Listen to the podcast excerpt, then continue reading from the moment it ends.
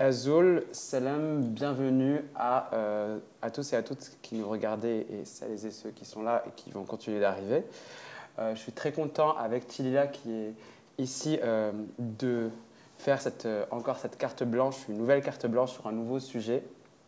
Donc Society, mal de pays, diglossie, sexualité, émigration, conflits interétatiques ou encore mise en valeur du patrimoine culturel maghrébin. Society, c'est un podcast créé il y a deux ans euh, avec Tila, Sarah Bakrim.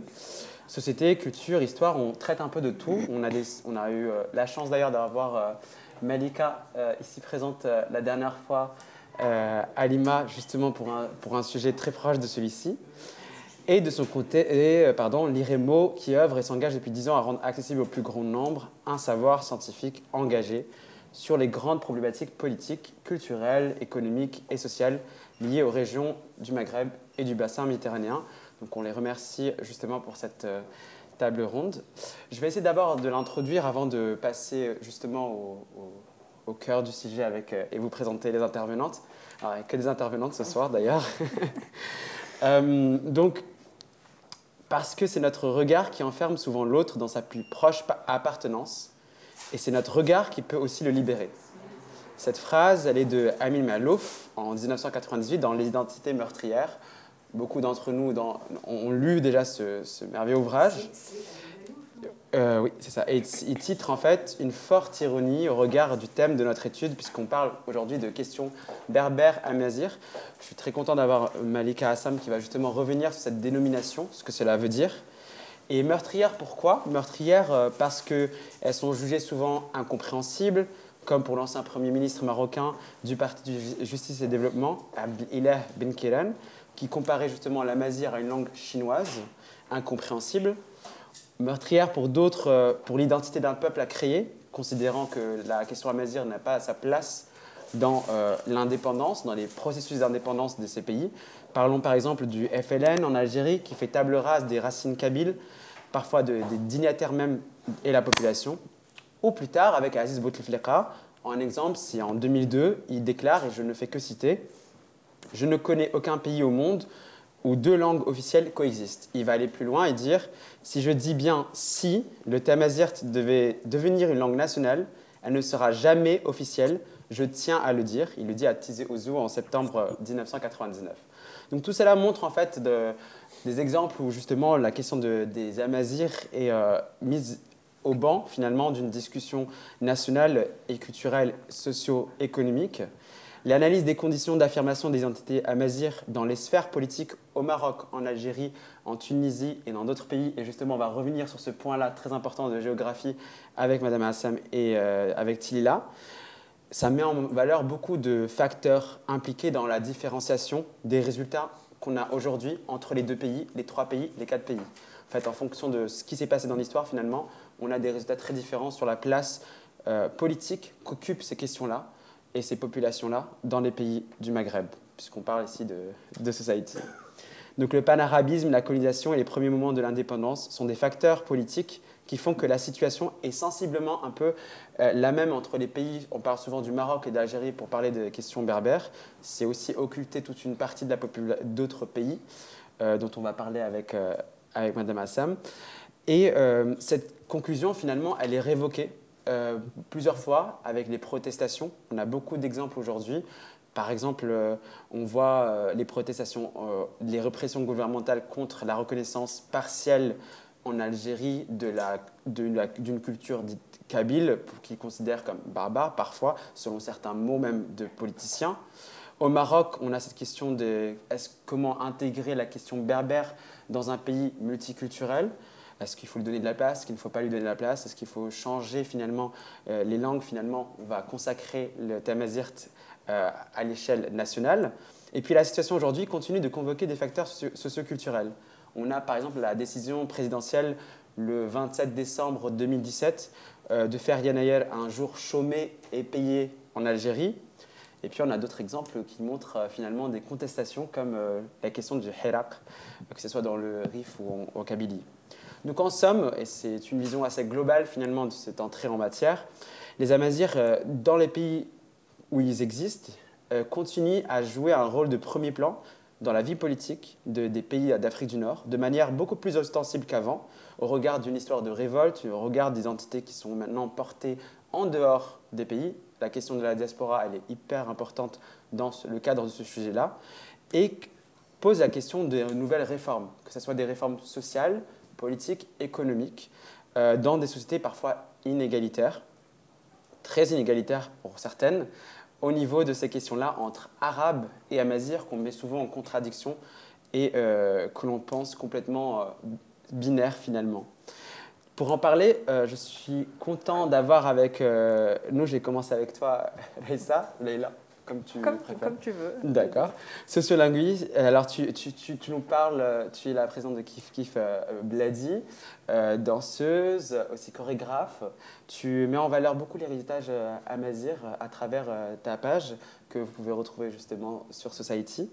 Très content de t'avoir ce soir avec nous. Merci pour l'invitation. Avec grand plaisir. Avec nous, j'en ai parlé, Malika Assam, historienne, ethnologue, maître de conférences en langue et culture bébère à Aix-Marseille Université, chercheuse à l'IRMAM et chargée de cours à Sciences Po Paris. Euh, aussi coordinatrice du programme Maghreb Amazir et puis euh, autrice de, des tribus en Kabylie, les Et euh, pardon, de la tribu précoloniale à la reconstruction identitaire berbère. Presse de l'INALCO en 2022, si je ne me trompe pas. C'est ça. Bonsoir à tous et merci aussi de, de m'avoir invité de nouveau et de me permettre en fait de, de, diffuser du savoir sur, euh, sur ces populations euh, dites aujourd'hui amazir. Je pense que c'est important parce que comme, euh, comme tu l'as rappelé, ça suscite beaucoup de questions et il y a beaucoup de, de méconnaissances. C'est cela. Merci beaucoup d'avoir accepté. Juste à côté de toi, bah, il y a Tila Sarabakrim, donc Tila, cofondatrice de Society, étudiante en double master de sécurité internationale, spécialité Moyen-Orient, Afrique du Nord, à Sciences Po et à King's College London. Tu n'es pas là justement parce que tu es à Londres. Et tu es aussi la créatrice de la plateforme amazingamazir.off sur Insta. Est-ce que tu nous entends et tout va bien, là C'est ça, tout à fait. Bonjour à tous et à tous, merci beaucoup. Euh, je suis désolée de ne pas vous rejoindre euh, en, personne. Euh, comme l'a dit Hamza, je suis de l'autre côté de la Manche. Mais en tout cas, ça me fait très plaisir d'avoir euh, de nouveau euh, cette discussion autour des Amazirs, de la mazirité, avec notamment Malika Assam, comme on l'a eu la dernière fois. Et, et j'ai hâte de, de, continuer cette, discussion très riche. Merci beaucoup Tilila. Et puis Sarah, euh, tu connais sous le nom de Berber Woman, dessinatrice et créatrice de contenu en ligne autour de la culture euh, euh, berbère amazir, de l'histoire et des femmes amazirs au Maghreb, féministe algérienne, connue justement sur Instagram. Merci d'avoir accepté cette, merci, merci invitation. Merci, m'avoir invité. Avec plaisir. Et puis je finis par me présenter, on le fait rarement, mais je vais quand même me présenter. Hamza Bensouda, donc journaliste, je suis freelance, chercheur spécialisé dans les questions de genre et de sociopolitique euh, au Maghreb et cofondateur avec Tilila de Society. Eh bien, je pense qu'on va peut-être rentrer dans le cœur du sujet. J'ai beaucoup euh, fait euh, d'allusions à toi, Melika. Je propose qu'on fasse un tour d'horizon, justement autour de ces questions de Amazir et Berbère. Vous l'avez entendu dans notre, nos débuts. Entre Amazir et Berbère, quelle est la différence? Quels sont les enjeux? La dénomination, finalement, elle est intéressante pour celles et ceux qui se posent la question de comment qualifier finalement euh, ces questions-là. Certains vont dénoncer le mot berbère pour son emprunt barbare, on va revenir dessus. La question, elle peut paraître triviale, mais euh, je vous la pose, euh, Madame SM. Est-ce qu'il faut laisser perdurer l'appellation de berbère dans les écrits académiques, les us et, langages? Et puis, quelle est la différence finalement entre les utilisations qu'on a de berbère et de amazir Certains académiques affirment notamment que ce sont les populations elles-mêmes qui vont se, donner le nom de berbère. Qu'est-ce que vous pensez de débat, du débat étymologique autour de ce mot? Et puis, euh, est-ce que vous pouvez nous donner un petit tour d'horizon? Euh, Oui, alors je vais revenir sur ces, euh, sur ces deux termes. Mais je vais commencer par dire que moi, ma position, en fait, c'est en général de ne pas faire d'assignation et de pas être normative, hein, puisqu'après tout, euh, à chaque acteur de choisir euh, ce qu'il met dans berbère ou ce qu'il met dans amazir en fonction de, ses expériences et puis en fonction des, connaissances hein, qu'il peut accumuler. Donc effectivement, le terme berbère, euh, on, le relie au terme barbare, Bon, à, la base, quand même, dans les sources historiques, on va le retrouver plutôt dans les sources des lettrés arabo-musulmans, au moment juste après la, conquête arabo-musulmane de l'Afrique du Nord, donc au, 7e, 8e siècle. Et on trouve donc dans les textes al-barbar pour désigner euh, toutes les populations qui, au moment de la conquête, n'étaient ni de culture latine ni de culture grecque, hein, puisque dans l'histoire antique, il y a eu romanisation de l'Afrique du Nord. Et euh, il y a une connotation euh, quand même qui est négative. Hein. Je vous cite une phrase qu'on peut trouver dans, dans, Ibn Khaldoun, dans le Kitab al-Ibar, qui a été traduit l'histoire des Berbères au moment de la, de la colonisation, hein, qui n'était pas le titre originel. Euh, mais il explique en fait euh, qu'à un moment donné, donc, euh, lorsqu'on découvre ces populations de l'Afrique du Nord, il cite cette phrase Quel berbera que, le vôtre hein. C'est un mélange de cris inintelligibles. Et, j'ai beaucoup aimé la référence au, Premier ministre marocain, enfin, je me souviens plus exactement. qui parle de langue chinoise, donc en gros une langue inintelligible, c'est quelque chose qui n'est pas du tout récent, hein. c'est quelque chose d'assez d'assez ancré d'un point de vue, on va dire, d'une culture euh, élitiste, euh, lettrée euh, dans, le, dans le monde arabo-musulman. Donc ça, c'est peut-être euh, la première chose qui va expliquer que cette connotation négative, hein, qu'elle soit par rapport à cette culture lettrée euh, de référence arabo-musulmane ou culture lettrée de référence gréco-latine avec les barbares, euh, les Imaziren n'en veulent pas aujourd'hui parce que pour certains, elle est chargée de ces connotations négatives. Il y aurait aussi un, autre phénomène, c'est que euh, ce terme, il s'est aussi chargé d'autres sens. vous le savez, les mots, ils, ils, ont une histoire, hein, ils changent de sens avec euh, l'histoire, ils prennent des connotations. Et il s'est chargé de connotations négatives aussi au moment de la colonisation, puisque les puissances coloniales, euh, vous faisiez bien de rappeler que le, monde berbère, ça n'est pas que le Maroc ou l'Algérie. Hein. on a aussi des berbères, par exemple, en, Libye. Donc que ça soit l'Italie, par exemple, pour cet espace-là, ou la France, il y a eu une instrumentalisation du fait culturel berbère qui a été traduit euh, afin de mener une politique. Alors, souvent qu'on appelle politique kabyle ou politique berbère, selon que ça soit en Algérie ou au Maroc. Euh, l'expression peut être critiquable parce qu'elle fait penser qu'on a favorisé les Berbères ou les Kabyles, ce qui n'a pas été du tout le cas. Cette politique, c'était quoi? C'était la politique de toutes les puissances coloniales, euh, la politique du divisé pour mieux régner. Voilà. Mm. Donc voilà, il y a ces connotations négatives qui ont chargé le mot berbère, mais malgré tout, bah, il est ancré dans l'histoire, il est ancré notamment au niveau scientifique parce que les études berbères, donc l'intérêt pour la langue, pour la littérature, pour ces sociétés, leur organisation, euh, est, lié avec euh, ce moment colonial où naissent en fait aussi les, sciences euh, savantes, les sciences académiques. Hein. donc c'est un petit peu compliqué aussi de, l'effacer totalement. Donc effectivement, vous pouvez toujours retrouver les deux. Euh, et puis, enfin, j'ai envie de dire libre à chacun de, quand on utilise une catégorie, de toute façon, il faut toujours euh, situer sa catégorie, préciser ce qu'on entend par cette catégorie. Donc, euh, moi, je pense que voilà, le, mot berbère, il peut perdre ses connotations négatives. L'intérêt du terme imaziran, je terminerai là-dessus, qui a un vrai ancrage historique, même dans Ibn Khaldoun, par exemple, qui est un auteur du XIVe siècle, j'y fais pas d'erreur, euh, quand il présente en fait l'origine des Berbères, euh, puisqu'à l'époque on a le modèle généalogique hein, pour présenter l'histoire, il dit ce sont les descendants euh, d'un aïeul qui s'appelle Mazir. Hein, donc on retrouve, il y aurait d'autres arguments pour montrer cette importance, hein, cette réalité de l'ancrage du terme Amazir ou Imaziren au, au pluriel. Euh, donc ce terme, c'est au milieu du XXe siècle et approprié notamment dans le militantisme kabyle nationaliste indépendantiste, hein. donc euh, des jeunes lycéens, des jeunes étudiants à Alger qui se battent pour, euh, dans le cadre du parti du peuple algérien qui à ce moment-là milite pour l'indépendance de l'Algérie. Ils font tout un travail pour faire des chants patriotiques et ils font beaucoup de néologie. Ils créent des mots pour, désigner de nouvelles réalités de ces populations, et notamment le terme amazir, qui existait déjà, mais dans un sens très restreint selon les régions pour s'auto-désigner, comme par exemple au Maroc central, hein, vous avez une population qui se dénomme Imaziren et qui parle la Tamazirt. Donc les Kabyles le réapproprient dans un sens différent pour dire c'est tous les Berbères.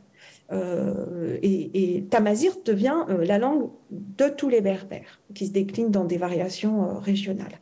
Et il va se diffuser par le militantisme dans les années 70 à toutes les régions berbérophones. Euh, et puis, il va être approprié à partir des années 1990-2000, au moment où les États vont institutionnaliser euh, la mazirité. Euh, ils vont pas choisir le terme berbère, qui a pourtant, on va dire, un ancrage dans la langue arabe, hein, puisque je vous ai dit, dans tous les textes médiévaux d'époque moderne, on utilise le terme al-barbar pour les, les berbères, ou al-barbaria pour euh, la langue, mais voilà, on passe à euh, Amaziria, par exemple, en, arabe, et puis même dans les textes en français, on va euh, approprier Amazir. Moi, ce que je trouve intéressant dans ce terme, bah, c'est que du coup, on, a, on, met en avant une conscience de soi nouvelle de ces populations qui auparavant avaient un horizon, on va dire, en, termes de langue plutôt euh, plutôt régional. Hein. On s'appelait euh, Kabyle parce qu'on parlait euh, la langue kabyle. On s'appelait Achilhi parce qu'on parlait la langue Tachilhi, etc. Hein, pour les différentes régions. donc on avait cet ancrage régional. Et ce que montre le mot Amazir, c'est cette identité nouvelle que tentent de construire des militants, qu'ils tentent de diffuser aussi dans les sociétés, pour redevenir un peu acteurs finalement de leur histoire et, et prendre une part euh, dans la construction, euh, les constructions nationales euh, du Maghreb d'aujourd'hui. Merci beaucoup pour ce tour d'horizon. C'était assez complet. Ça répond pas mal des, pas mal des questions autour de ces. Voilà, le fait de prendre. Et, et, les questions, seront à la fin. Vous inquiétez pas. On vous attend pas sinon, donc on va attendre pour la fin pour les questions. Mais justement, on, arrive justement à cette question-là, qui est la prochaine. Euh, et qui est justement, finalement, on a ces dénominations entre berbères, euh, on a ces questions de puis il y a aussi euh, les noms de, ces populations. Parmi elles, il y a, je sors de ma tête comme ça, les Ishlihin, il y a le Kabyle. Est-ce qu'on peut définir aussi genre, quelques-unes de ces dénominations-là selon les endroits où elles se, où se trouvent en fait, dans les pays du Maghreb Par exemple, le, mot Kabyle ou le mot Ishlihin euh, vous voulez dire en fait l'étymologie d'où viennent ces termes oui, voilà. Alors, ça peut être variable, mais euh, de manière générale, c'est euh, très souvent ces populations berbérophones, j'ai envie de dire dans toute leur histoire, depuis l'Antiquité, on, a des dénominations qu'on va appeler exogènes, hein, qui sont données du point de vue extérieur, en fait, du regard extérieur. On l'a vu pour le terme al-barbar, par exemple. Euh, le mot kabyle vient de, du terme arabe raba'il, euh, qui veut dire euh, les tribus. Et c'est le regard. Alors, ça pouvait être un terme qui n'était pas appliqué uniquement aux populations que vous avez aujourd'hui dans la région qui s'appelle proprement Kabylie. Hein, ça pouvait être le monde des tribus aussi un peu partout ailleurs, par exemple en Algérie. Mais il n'empêche que euh, donc d'abord, c'était un regard un peu, on va dire, dévalorisant. C'était le point de vue d'une culture, euh, on va dire, citadine, euh, lettrée, qui n'était pas organisée sur le modèle tribal. Et il n'empêche qu'en fait, ces populations de, se sont appropriées en fait ces termes comme des ethnonymes pour s'auto-désigner et pour désigner une conscience de soi régionale. Hein. Je disais, ce que change le XXe siècle, c'est la conscience de soi qui va être plus, à, une plus à une plus grande échelle. Hein. Exactement. Le terme Achelhi, euh, c'est un peu aussi la même, la même chose. Et ça désignerait, hein, d'après ce que j'ai pu lire d'un auteur qui est Rachid Agrour, qui a fait un, un, très bel article sur euh, ce mot voyageur, comme il dit, euh, euh ça désigne en fait, je crois qu'il dit ça veut dire taillader, ça veut dire couper. Et il explique qu'en fait, ce sont les lettrés du Sousse, hein, donc de cette région du sud-est du Maroc, qui trouve que en fait euh, les, euh, les berbères de cette région parlent un langage qui n'est pas alors on, ne dit plus el barbar justement on dit plus el barbaria pour désigner leur langue parce qu'elle s'est modifiée parce qu'il y a eu contact hein, il y a des contacts euh, linguistiques anciens entre l'arabe et le berbère Euh, et donc, c'est plus tout à fait le berbère, mais c'est pas tout à fait de l'arabe. Donc, c'est une manière un petit peu apparemment péjorative de désigner leur langue, qui serait un arabe euh, tailladé, pas, pas un vrai arabe. Voilà. Donc, vous avez beaucoup de ces dénominations, voilà, qui sont un peu euh, des dénominations dans un regard extérieur, qui, mhm. qui ont pu être dévalorisants, mais qui ont perdu complètement ces connotations aujourd'hui. depuis la fin du 19e siècle, on a, on a une collecte massive hein, de, de, de textes, de littérature orale, donc on a le point de vue interne de ces populations leur regard sur elles-mêmes, ces termes n'ont plus ces connotations négatives et servent à s'auto-désigner. D'accord. Bah, merci beaucoup pour, ce, petit point étymologique qui est, assez, qui est bienvenu justement sur euh, une question euh, qui peut paraître nouvelle à, beaucoup de personnes. Je vais me tourner vers Tila, euh, puisqu'on a, évoqué ces questions socio-historiques et qu'on commence à, comprendre finalement qu'est-ce qu'il y a derrière. Tila, après les années 80, il y a quand même une reconnaissance de la langue amazigh comme langue officielle au Maroc, c'est en 2011 et en Algérie en 2016. Finalement, euh, où en est en fait cette cause amazigh aujourd'hui au Maghreb? Oui, alors justement, euh, en ce qui concerne la, on va dire l'état des lieux en ce moment euh, des mouvements amazirs, il y a beaucoup à dire.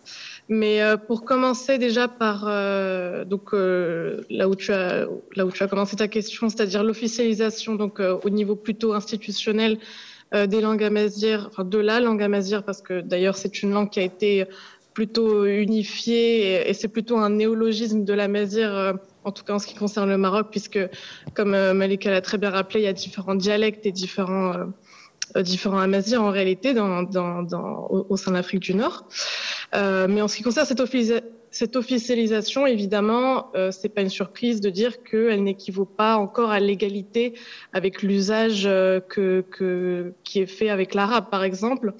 Et on, le voit bien euh, avec euh, toutes les politiques publiques qui souvent demandent des investissements massifs qui ne sont pas mis en place par les différents gouvernements. Je pense par exemple à l'éducation ou euh, en tout cas je parle de, l'exemple du Maroc puisque c'est celui que je connais le mieux, mais euh, depuis 2007, il était censé y avoir euh, une éducation bilingue dans les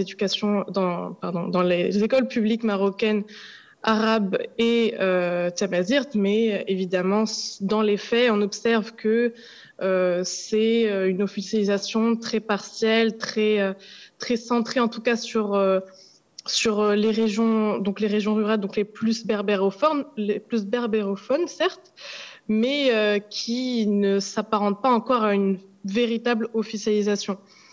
Euh, donc, en tout cas, c'est comme ça qu'on qu'on le voit, qu'on le voit sur le terrain. mais il faut dire que depuis donc depuis 2011 pour le Maroc, 2016 pour l'Algérie, euh, les, les, les, on va dire les mouvements, euh, les mouvements activistes à Mazir ont, ont beaucoup progressé.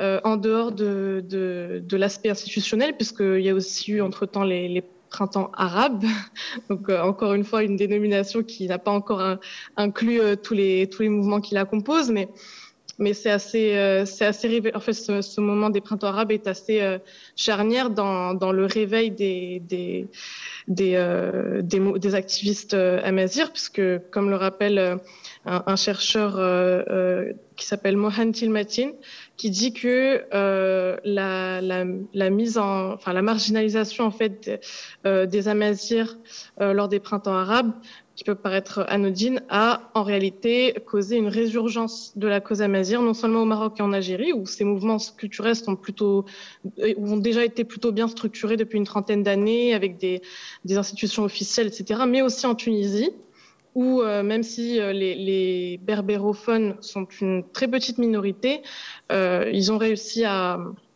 à, se, à se mettre euh, en quelque sorte devant de la scène, où, en tout cas les gens ont commencé à savoir qu'ils existent. Et en Libye, évidemment, où, où, ils sont beaucoup plus nombreux, et on sait tous que les, les Amazirs ont participé évidemment à la chute de, de Kadhafi en 2011. Euh, et ont permis euh, de, de, de, mieux se structurer. Je pense notamment aux localités de, de la Dal Nefoussa, donc au, à l'ouest plutôt de, de la Libye. Euh, mais en revanche, euh, pour ce qui est de, on va dire, de, oui, de l'état des lieux, un peu des, revendications à Mazir, on va dire que c'est euh, très euh, très société civile encore. Certes on voit beaucoup, on, a une, très grande médiatisation des, des initiatives des, des, différents gouvernements. On parle bien sûr plutôt du Maroc et d'Algérie, même si en ce moment euh, si, on, si on regarde un peu les, les initiatives du ministère de, de, la Culture en Tunisie, il y a une, une, un certain effort de valorisation du patrimoine berbère, même si celui-ci est, est, est, enfin voilà, si presque aucun Tunisien ne parle berbère, enfin, enfin c'est très rare en tout cas, mais il y a un, un, effort de plus en plus de valoriser ce patrimoine. Euh, surtout, euh, surtout au sud de la Tunisie. Donc voilà, je dirais que c'est c'est un peu comme ça qu'on mmh. pourrait qu'on pourrait le définir très globalement. Voilà.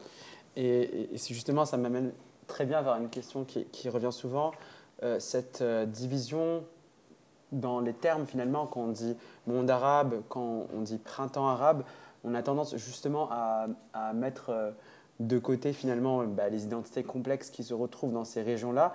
C'est bien sûr par des généralisations et des, des, des de langage un peu, un peu rapides. Et finalement, ça, ça colmate et ça met, euh, ça met, euh, ça met pas en lumière justement ces identités euh, amazir. ça vient justement avec ces questions de les Arabes finalement.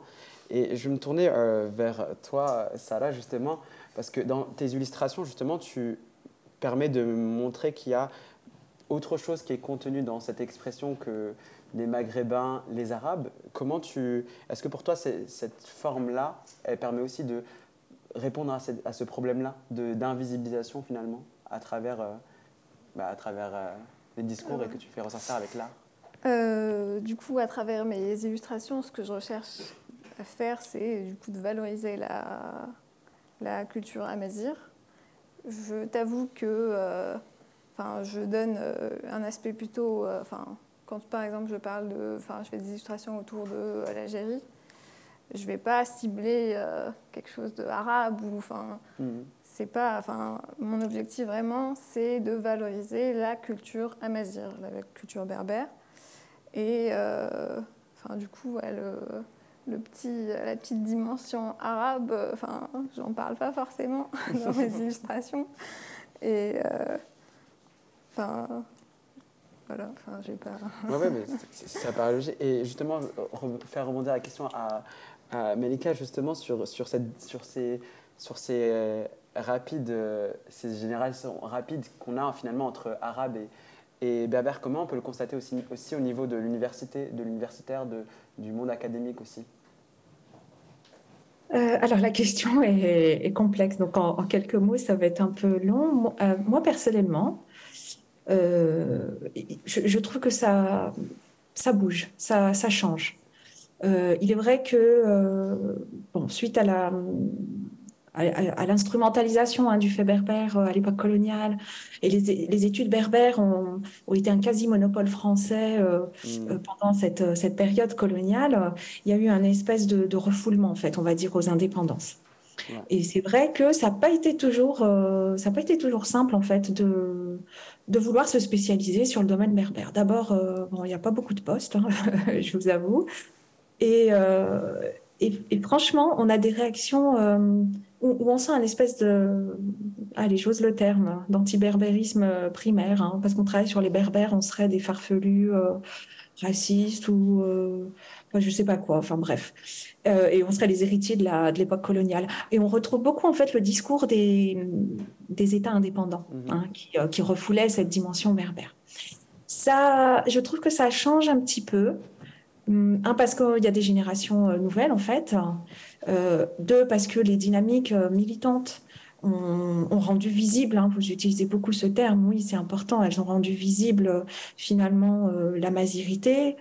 et puis, par rapport alors aux expressions, effectivement, printemps arabe et la difficulté de ce regard, surtout du point de vue, on va dire, européen, de, de, voir la diversité au-delà de ce terme. Hein. Il suffit de voir aussi comment on voit l'immigration euh, maghrébine en France, hein, euh, arabe, musulmane. On a du mal à voir la, complexité. Euh, du point de vue académique, moi je trouve que avec les collègues qui parfois me sollicitent dans des séminaires sur, par exemple, la littérature arabe, Ou voilà, des...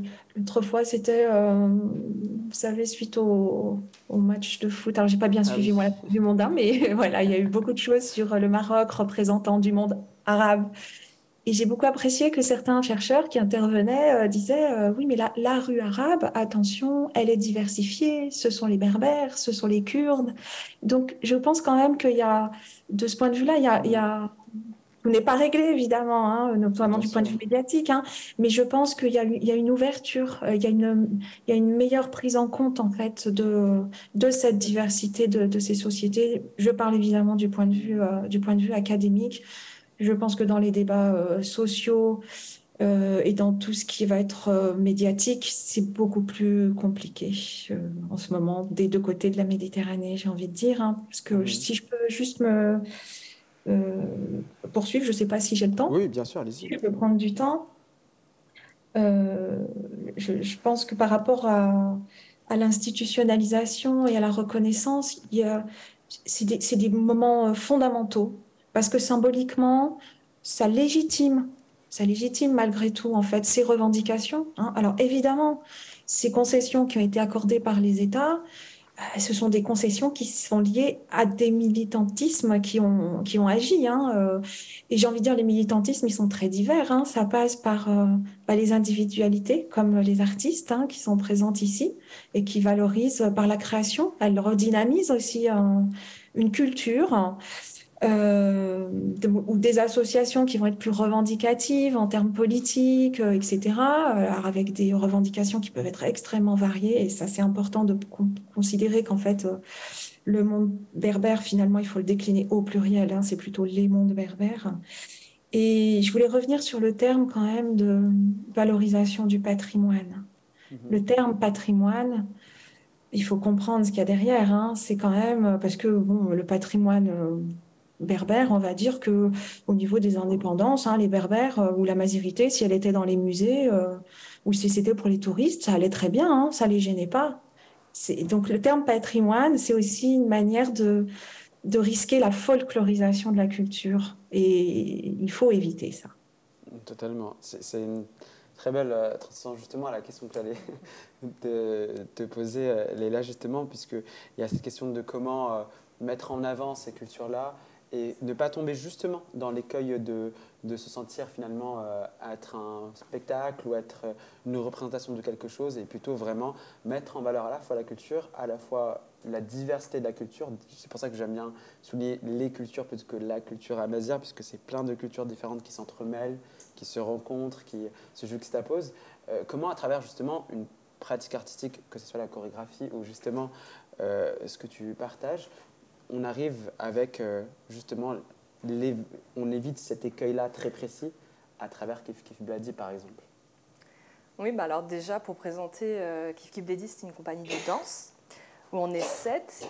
Et déjà, de par la composition du groupe, on répond à cette question-là, puisque dedans, on est des Marocains, Marocaines, une Algérienne, une Tunisienne Touareg, donc euh, d'héritage amazir, ce qui est, comme on l'a dit, qui est assez rare, et une Libanaise, ainsi qu'une sénégalaise. Donc déjà avec la libanaise, on a euh, cette question de l'arabité versus la mazirité de facto, mais aussi les questions religieuses, parce que mm. c'est une libanaise chrétienne, elle n'est pas musulmane, elle parle l'arabe beaucoup mieux que nous tous. Euh, nous, il y en a qui sont dalijophones comme moi, alors que je suis de lignée amazir, mais on a perdu la langue dans ma famille euh, en une génération. On a une shilha qui parle shleh, mais elle nous dit, donc pour l'autre raison étymologique aussi, elle dit oui, il y a des chercheurs qui ont dit que c'était péjoratif Mm. que c'était assimilé à euh, des, personnes qui volaient. Euh, voilà, il y a plein, plein d'explications. Donc effectivement, euh, ben, moi, quand j'explique mon projet de danse, de compagnie de danse traditionnelle d'Afrique du Nord, parce que j'ai fait du hip-hop, j'ai fait du modern jazz et que j'ai fait beaucoup de spectacles, et que je dis mais nous pourquoi on n'est jamais sur scène? Il y a cette question de folklorisation et systématiquement dans mes débuts on m'a dit ah tu fais de la danse orientale. Ah, mais moi je viens d'Oujda, euh, on fait de la rgada, c'est une danse guerrière. Euh, c'est comme la halawi qu'on retrouve en Algérie, c'est une mhm. danse tribale, c'est une danse masculine. Sinon, dans ma tribu, on pratique le, le hidous, euh, qui, qui, se retrouve aussi en Algérie, le sof. Mhm. Donc avec le bendil, ça n'a rien à voir avec costume de pièce sur une scène. Voilà, pour moi, la, danse orientale, Raqs Sharqi égyptienne, est une invention coloniale pour divertir les colons français et anglais en Égypte. Tout à fait. Ça n'existait pas Et du coup. Bah, ne dansais pas en deux pièces en Afrique du Nord. Oui, pardon, les questions à la fin. Non, ne pas. Et, et du, coup, effectivement, quand on commence à, répondre à des questionnements, des étonnements sur euh, quelle danse pratique-t-on, de quelle région, pourquoi on n'a pas une danse unifiée, eh ben, on met en avant euh, les, pluralités des régions à travers, pas seulement la danse, mais la langue, euh, les bijoux, les tenues. Et donc, comme disait Malika, euh, nous, on a parlé souvent du patrimoine immatériel, on a classifié les danses d'un patrimoine immatériel, et là, on parle de plus en plus de matrimoine dans ma compagnie. On se focus vraiment sur le matrimoine, parce que finalement, euh, le matrimoine euh, dans la culture amazigh a une place primordiale, c'est la transmission par la femme, et on voit que là, il y a un gros problème de, perdition des traditions et de la culture pour plein de raisons liées à la femme, parce que la femme euh, est de plus en plus émancipée, elle travaille, la modernisation, l'exode rural, donc on n'a plus le temps en fait de transmettre, euh, comme moi-même je suis mère, j'ai une fille, euh, bon, allez le soir on danse à le gada, j'ai pas le temps en fait, on a perdu beaucoup de choses en, chemin. Et donc, effectivement, des projets comme ça nous permettent de nous dire, nous sommes héritiers, nous sommes héritiers d'une culture orale, mais on va pas s'arrêter là. Mhm. On va creuser de plus en plus. Et euh, ça peut être par des pratiques artistiques euh, de, dessin, de design, de chant, de musique. Nous, c'est la danse. On va euh, montrer vraiment cette richesse à travers des danses de chaque région, avec les costumes, avec les symboliques, et de dire on n'est pas une danse de divertissement, on est une danse qui a un propos social. Vraiment, nos danses amazières ont tout un propos social. La danse kabyle, c'est la cueillette des olives. Euh, la danse argada ou l'alawi sont des danses, non pas, même pas guerrières, mais militaires, vraiment sur les champs de bataille. Euh, les danses du sous, l'ahwesh, euh, ça symbolise donc le, côté sur côté, les champs de blé, le mouvement du vent. Voilà beaucoup de, rapports à la nature qui rejoint finalement les croyances pré-islamiques amazières. c'est une façon aussi de retenir l'identité. En fait, on, a beaucoup parlé euh, dans des, précédentes, des précédentes euh, réunions ou des précédentes conférences, justement, euh, et aussi avec Tila qui est là, qui va sûrement peut-être rebondir sur ça, sur la, perte ou l'oubli qui menace toujours et qui semble menacer toujours la culture amazir, enfin, qui est ressentie comme menacée. On essaie de retenir finalement et de faire vivre finalement par d'autres moyens. Et justement, la culture en est une, de, par, de finalement garder cette part d'identité-là et de la mettre en valeur à travers finalement ce, cette génération qu'on essaie de faire, de montrer qu'en fait, il y a plusieurs cultures.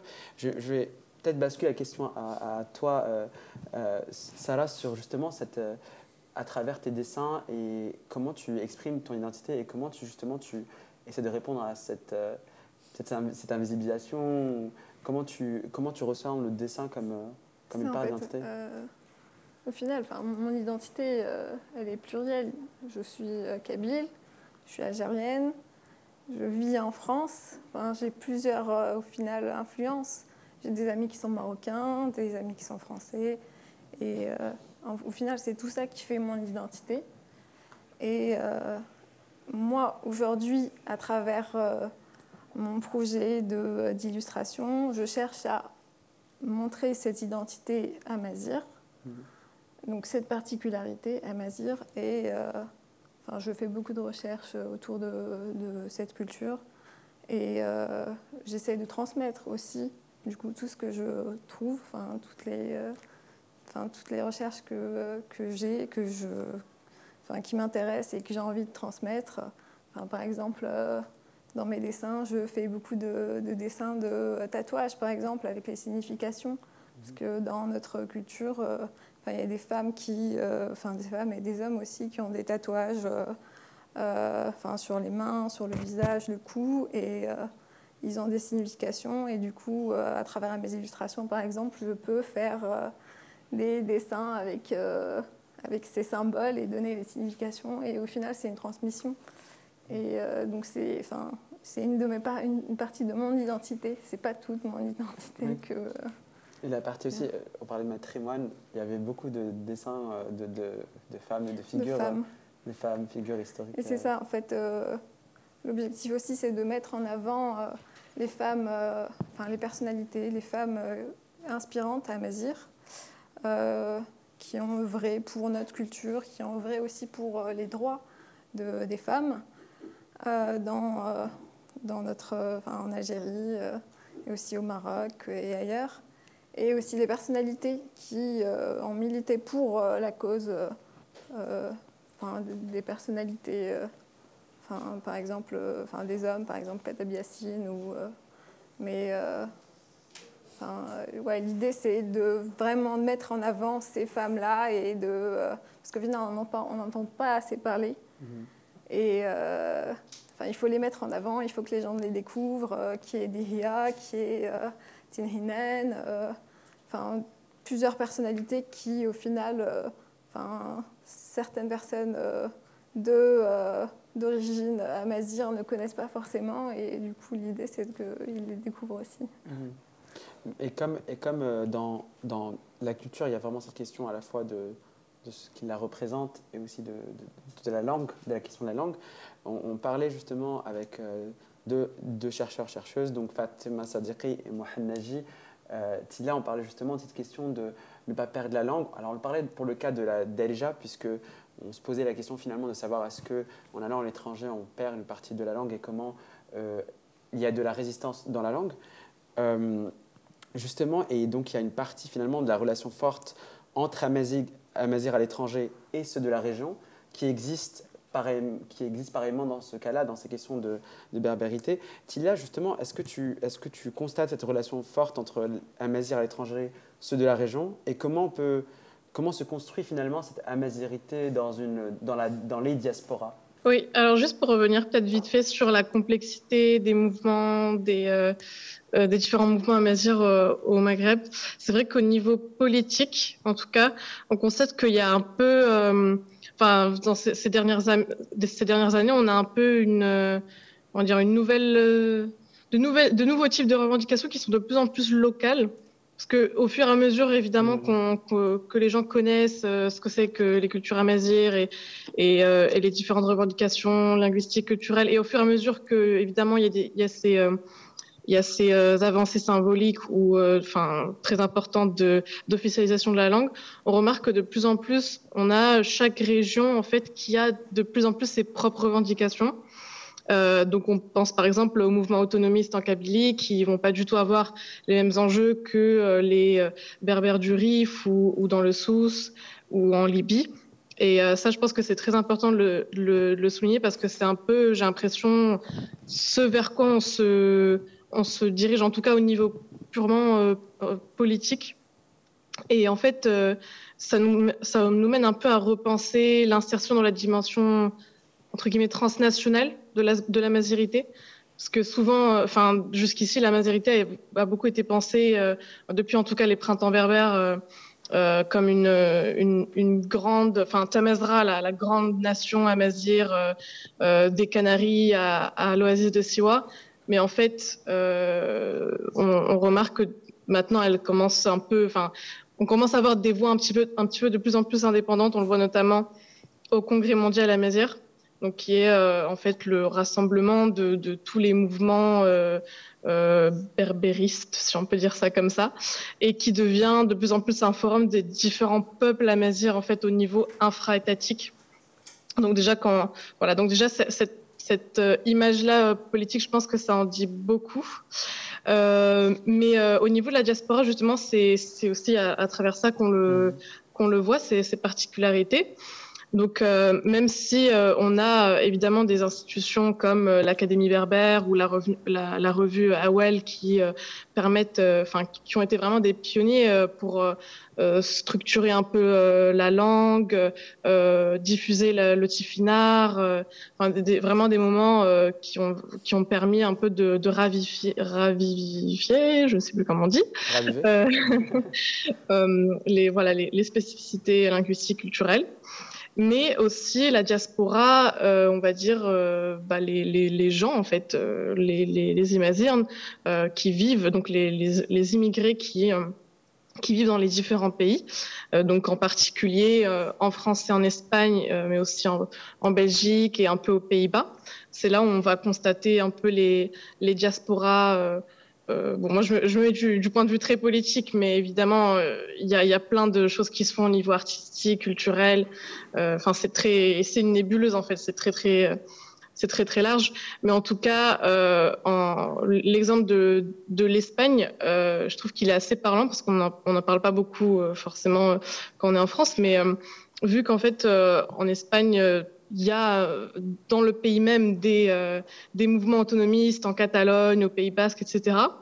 Euh, et ben, il y a eu des, recherches qui ont été faites sur la comparaison en fait entre les mouvements berbéristes et ces mouvements autonomistes, notamment par une chercheuse qui s'appelle Angela Suarez Colado et qui a dit que la structuration du mouvement amazigh, elle est liée un peu euh, aux caractéristiques de, euh, de, de, la, on va dire des, oui, des similarités qui peuvent se faire entre catalans et euh, parce que vu que c'est la, diaspora la, la, plus grande, la diaspora la plus grande euh, en Espagne, et, donc on observe que c'est là où il y a la plus grande, la communauté la plus active, qui a le tissu associatif le plus important, et euh, qui a même une grande sensibilité des pouvoirs publics locaux et régionaux vis-à-vis de, la défense des particularités linguistiques et culturelles des autres communautés, etc.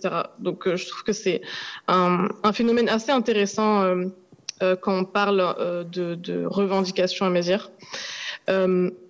et aussi, on parle évidemment des tissus associatifs, mais bien sûr, les réseaux sociaux sont un formidable outil pour le militantisme Mézières, et on le voit avec tous les artistes, tous, euh, tous les mhm. activistes, tous les, même les chercheurs, enfin tout le monde en fait euh, maintenant est présent sur les réseaux sociaux et ça a donné euh, euh une vraie visibilité en fait au plus large public. on a par exemple la, la, la, professeure à l'INALCO Daniela Merola qui a étudié ce phénomène-là et qui a constaté un peu deux caractéristiques de l'activisme amazir sur les réseaux sociaux. Donc on a à la fois une apparition de nouvelles formes transnationalistes, donc avec euh, des identifications euh, assez qu'on connaît toutes, euh, par exemple la Tazarzeit, le drapeau, le tifinard, enfin vraiment des marqueurs que maintenant qui sont très démocratisés, alors qu'avant c'était, enfin la, lecture par exemple de l'alphabet tifinard, c'était réservé vraiment à une, toute petite minorité qui, qui étudiait ça et qui s'y consacrait. Mmh et aussi à la fois, euh, je ne sais pas si j'ai un peu de temps, euh, et aussi à la fois pour euh, les, spécificités locales en fait. Donc pas juste la majorité, mais les spécificités locales où, bah, par exemple, comme bah, le collectif Kif Kibeldi est un excellent exemple, je trouve, vu que ça, ça montre par exemple les danses de chaque région et ce qu'elles signifient, et ça permet en fait de faire un travail d'éducation et de vulgarisation à des gens qui euh, bah, ne connaissaient pas du tout euh, toutes les, subtilités de, ce monde-là. Voilà. C'est vraiment très intéressant justement de, faire ces ponts entre, déjà ces ponts entre différentes euh, cultures qui se ressemblent beaucoup et finalement les ponts entre les différentes diasporas qui existent et euh, aussi la question finalement qui revient de montrer les choses ou de mettre en avant euh, la culture à travers, euh, à travers euh, différents moyens. On va finir justement, je vais revenir sur les questions de réseaux sociaux puisque je vais les poser à, vous trois en fait, puisque vous êtes très très présentes justement avec vos pages différentes. Mais il y a aussi la question de montrer la terre. J'ai en mémoire, si je ne me trompe pas, cette vidéo euh, que tu as partagé sur, euh, sur, euh, sur Instagram, de, de euh, montrer en fait une terre que tu, si j'ai bien compris, que, qui t'appartient maintenant. Mm. Pourquoi, pourquoi justement avoir mis, mis cette vidéo-là et en quoi elle, elle est importante justement? Euh, Pour moi, mon rapport à la mazirité, c'est vraiment la terre. C'est Tamazra, c'est vraiment la montagne. Donc, bon, bah, ma famille s'est installée à Oujda quand mon père a émigré en France pour offrir une un meilleur niveau de vie à mes grands-mères. Mais nous, on vient vraiment des montagnes euh, à 30 km euh, d'Oujda. Et euh, la seule richesse, entre guillemets, euh, qui nous reste, parce qu'on vient d'une famille euh, très modeste, comme la majorité des gens dans la région, bien c'était des terres. Mmh. le temps avançant, les gens s'installant en ville, les, les, besoins évoluant, et eh ben, les héritages, on se déchire un peu, toutes les familles, je pense, ont connu ça. Bon, on veut vendre les terres de l'Arobia, on dit l'Arobia, donc à la campagne ben, nous, euh, privilégiés en France, on ne va pas dire non, non, non, euh, laissez-nous nos terres, on va y aller une fois tous les cinq ans euh, faire notre pèlerinage. On dit, bah ok, vendez les terres. Et finalement, bon, moi, je viens d'une tribu qui est parifène, qui est Pachelha, qui est Zénet, donc qui va, puisqu'évidemment, il n'y a pas de frontière carrée hein, en Afrique avant la colonisation, donc on est plutôt proche de Zénet, Maroc de l'Est, Algérien de, de l'Ouest. Et on est une tribu euh, très isolée. On, a résisté longtemps contre différentes, euh, on va dire, euh, agressions. On, on, protégeait tellement nos terres qu'on nous a soupçonné de cacher des trésors. Et pourquoi, pourquoi on, jalousait nos terres? C'est parce qu'on avait des sources d'eau. Voilà. Donc il y a eu plein de mythes autour de nous et finalement le comble entre guillemets c'est qu'il y a eu un recensement au Maroc en 2004 qui, euh, qui, nous a recensé comme la commune la plus pauvre euh, du Maroc.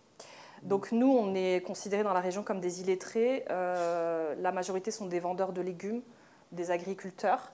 Donc on est passé d'un statut, on était une tribu assez redoutée, qui protégeait ses terres, qui avait beaucoup de valeurs, beaucoup de, rituels, qui a combattu les, Arabes, il hein, faut dire ce qui est. J'ai même demandé à ma grand-mère, il détestait les Arabes. Il y avait plein de rites, je peux vous donner un exemple. Par exemple, si un arabe venait déjeuner euh, chez, chez, chez, chez les Scala, on, les accueillait, hein, très accueillants, mais il fallait euh, décontaminer les, euh, les, ustensiles de cuisine en bois en les brûlant dans de la cendre.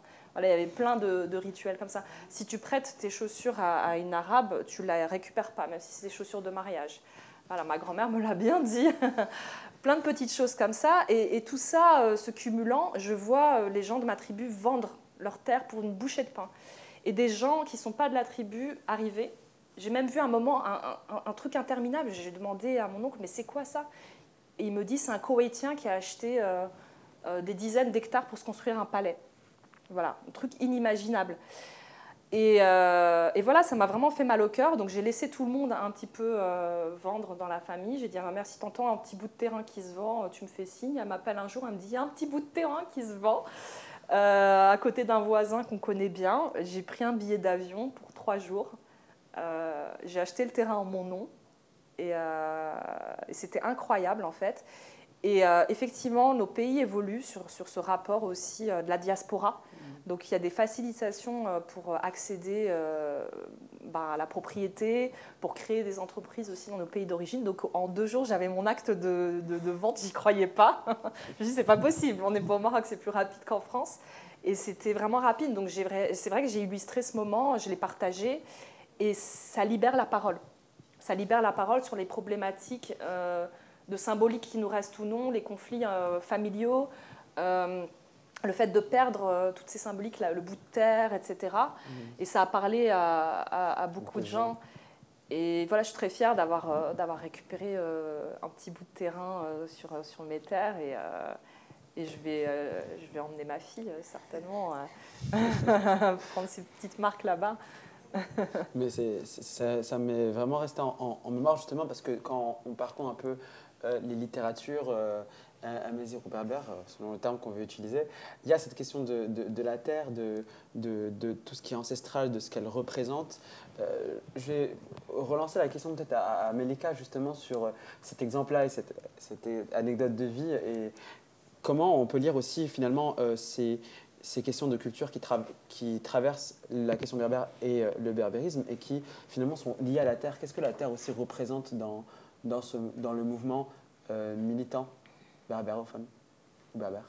Hum, Alors ça peut être euh, variable. Hein. Depuis le début, on le voit bien. Hein, euh, à la fois, il y, a cette dynamique commune de la mazirité et à la fois, euh, ça se décline de manière multiple, plurielle. Le mot a été beaucoup utilisé, je pense qu'il est très très important, selon le, local et, le régional. je ne pourrais pas parler pour l'ensemble des régions, mais je pense qu'il faut, il faut revenir, je pense, au mode de vie ancien qui implique des rapports à la terre qui peuvent être euh, un peu différents, et, distinguer les berbérophones euh, sédentaires et les berbérophones euh, nomades. Et c'est vrai que dans les régions euh, du type du, du, Rif ou de la Kabylie, que je connais mieux, on a des paysans euh, sédentaires. Ça serait valable aussi pour une partie aussi du, du. On, a des paysans sédentaires qui sont euh, viscéralement attachés à la terre. Hein. J'entendais beaucoup cette histoire de la vente des terres. nous, personnellement, c'est invendable, la terre des ancêtres nos ancêtres sont enterrés sur nos terres. Euh, donc, euh, il y, a, ouais, y a ce rapport vraiment euh, viscéral, vraiment.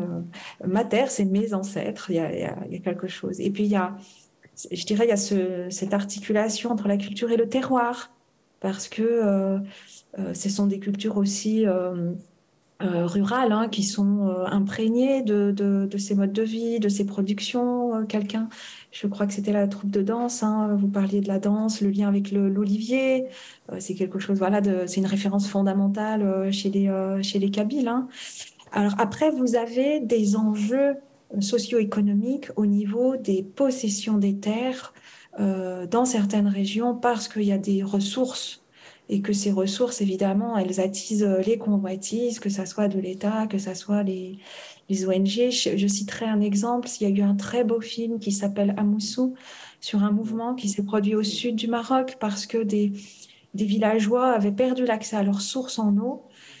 Euh, parce qu'il euh, y avait une mine, alors je ne sais plus qu'est-ce qu'ils exploitaient, qui avait été, dont la, l'exploitation avait été donnée à une, à une compagnie euh, internationale. Hein, et, ils, avaient, ils avaient détourné finalement la, source d'eau. Et donc, euh, euh, les, les, villageois ne pouvaient plus cultiver, voilà, hein, tout simplement. Et il y a eu un véritable mouvement. Et, ce mouvement, il a pris des formes qui, qui sont passées par la culture amazir, justement, par le chant, par la poésie, voilà, souvent, euh, euh, on s'imagine hein, que la, la, poésie, la littérature orale, c'est quelque chose qui est euh, en train de se perdre. J'ai entendu ce terme-là tout à l'heure. Et, le sentiment, j'ai envie de dire le syndrome de la perte, hein, c'est quelque chose que vous lisez chez les, chez les, même chez ce qu'on, appelle les précurseurs de l'affirmation identitaire berbère du début du XXe siècle. Hein, un, un Boulifa en Kabylie qui est euh, contemporain d'un poète, d'un des derniers grands poètes itinérants qui représente le monde un peu précolonial. Si Mohamed quand il transcrit sa poésie dans un recueil en 1904, il dit on est en train de perdre. Il faut absolument euh, transcrire, il faut sauvegarder, il faut. Et c'est un discours qui traverse. Euh, mais j'ai envie de dire cette culture, euh, si vous regardez bien, elle n'en finit pas de mourir. Donc en fait, elle n'est pas en train de mourir, elle est en train de se réactualiser. Elle doit, elle doit trouver les moyens de sa survie dans des moyens modernes, tout simplement. Je pense que c'est ça qui est en train de se jouer.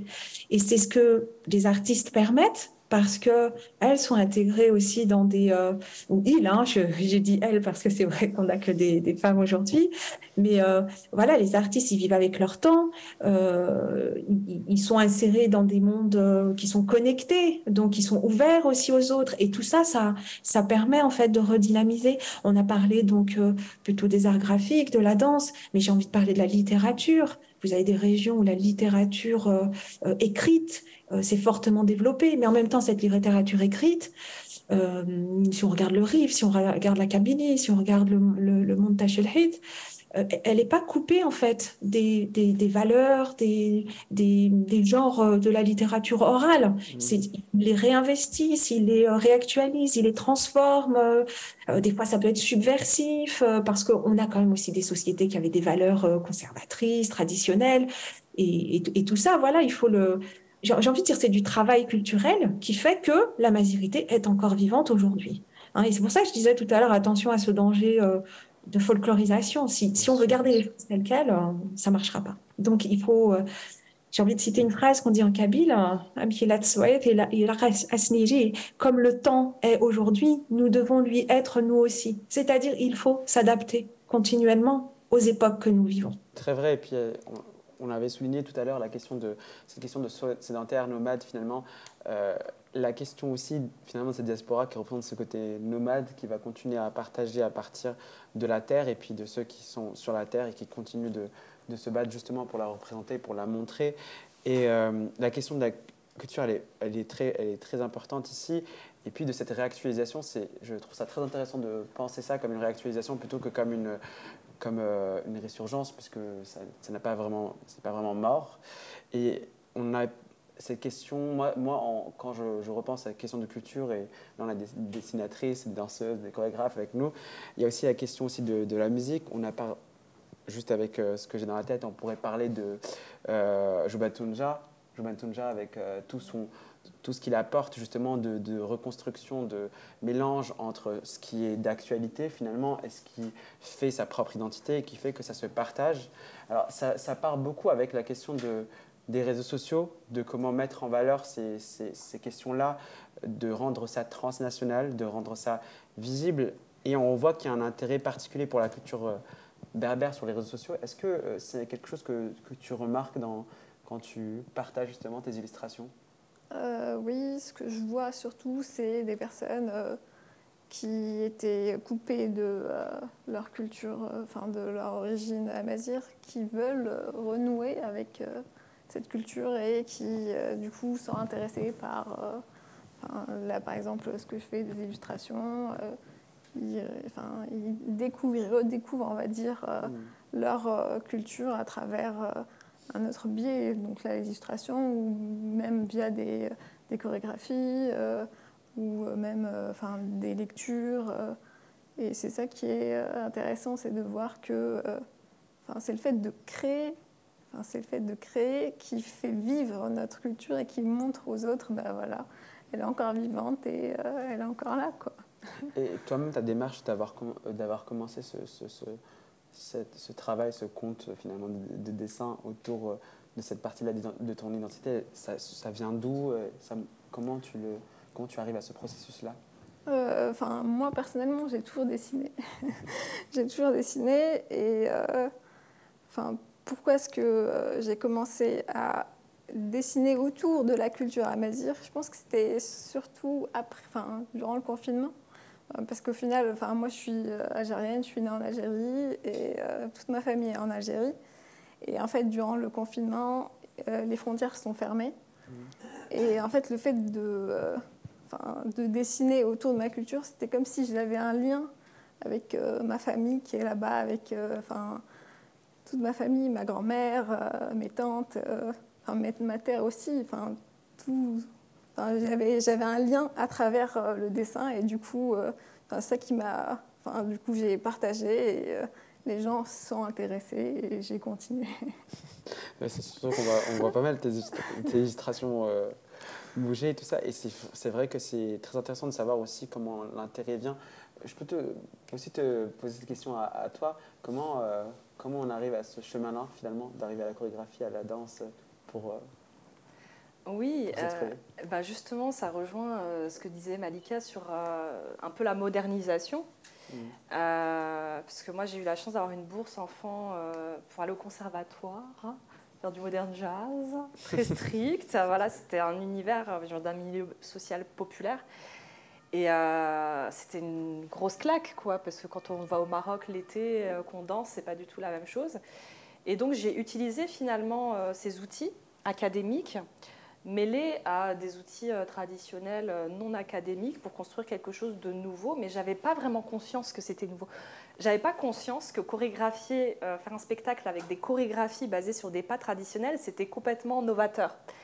Et, et, je me suis dit, bah non, nous aussi on en a place dans nos théâtres, donc il faut vraiment quelque chose de très professionnel, une compagnie qui soit structurée, voilà, des chorégraphes, des interprètes, 5, 6, 7, 8, mais aussi des fois garder l'aspect organique. Donc dans tout ce qu'on fait, dans toutes nos chorégraphies, par exemple, il y a des moments qui ne sont pas du tout chorégraphiés. J'ai voulu mmh. garder cet entre-deux. Et finalement, c'est ce que j'ai appelé, j'ai pas la prétention de dire qu'on est une compagnie de danse traditionnelle, parce que pour moi, il faut euh, un, moment social euh, spécifique, un mariage, un moussem ou une warda, donc une fête villageoise, euh, une, la, la, la, la, moisson, enfin voilà, quelque chose donc on n'a pas cette prétention-là, on est à Paris, euh, on va s'entraîner dans des salles de danse. Donc j'appelle ça des danses alternatives. Mmh. C'est-à-dire qu'on trouve une alternative pour pratiquer notre culture. Et puis finalement, ça s'est construit petit à petit comme ça. on a commencé à, bah, à, faire des spectacles, le bouche à oreille, et puis l'explosion, c'est Internet. On a mis des vidéos sur YouTube. j'ai des vidéos où, je sais pas, il y a 4 millions, 5 millions de vues, euh, et nous-mêmes, on ne comprenait pas. Euh, et on prend des tenues traditionnelles. Moi, j'adore, plus c'est vintage. Euh, il y en a qui trouvent ça ringard. voilà, je vais, je vais au souk d'Oujda, j'achète des vieilles blousas, des, vieilles, vieux caftans. Je, je, suis fière de les porter, en fait. Ça me rappelle mes grands-mères. Et tout ça, finalement, ça appelle effectivement la nostalgie, le manque.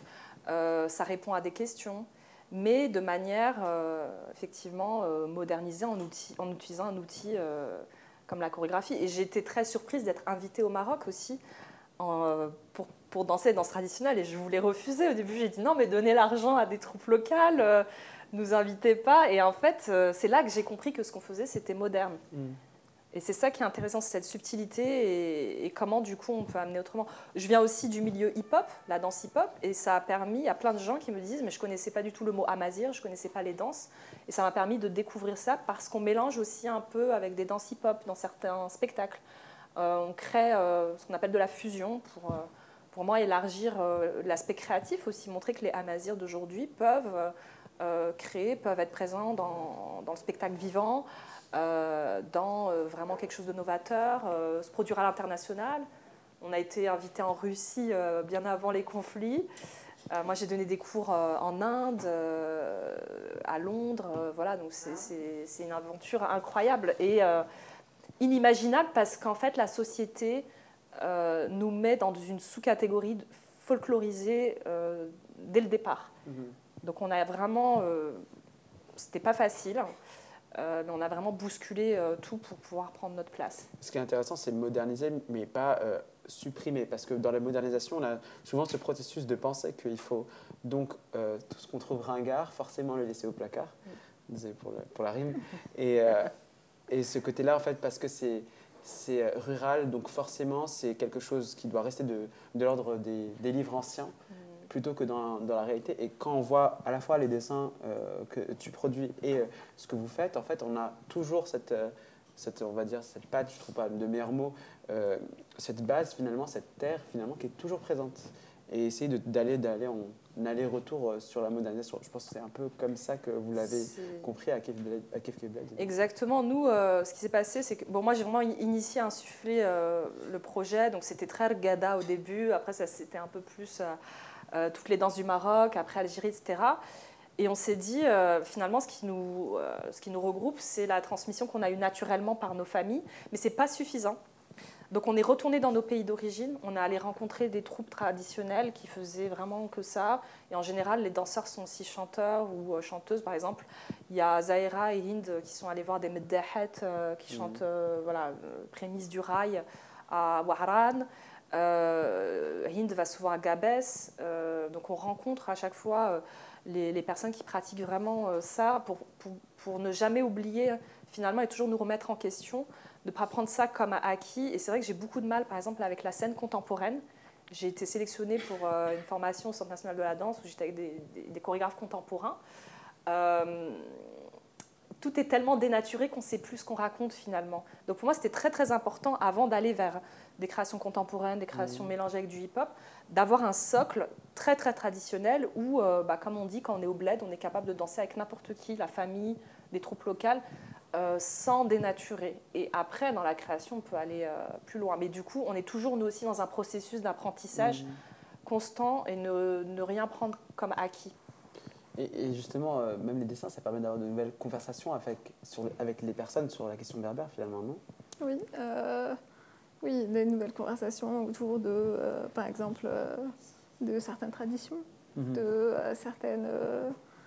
Enfin, sur des, sur des personnalités aussi, ou enfin, sur ce que. Ce qu'elle, enfin, je mets souvent en avant, par exemple, des personnalités avec une citation, et du coup, on parle autour de ça se repartage, enfin, voilà, L'idée, c'est, l'idée, c'est euh, que, euh, enfin, oui, qu'on crée de nouvelles euh, conversations et que les gens puissent discuter mm. ensemble, parce qu'au final, c'est surtout ça, enfin, avoir une prise de parole un peu, enfin, 2.0, enfin, sur Internet, mm. et c'est ça qui crée aussi de la valeur. Quoi.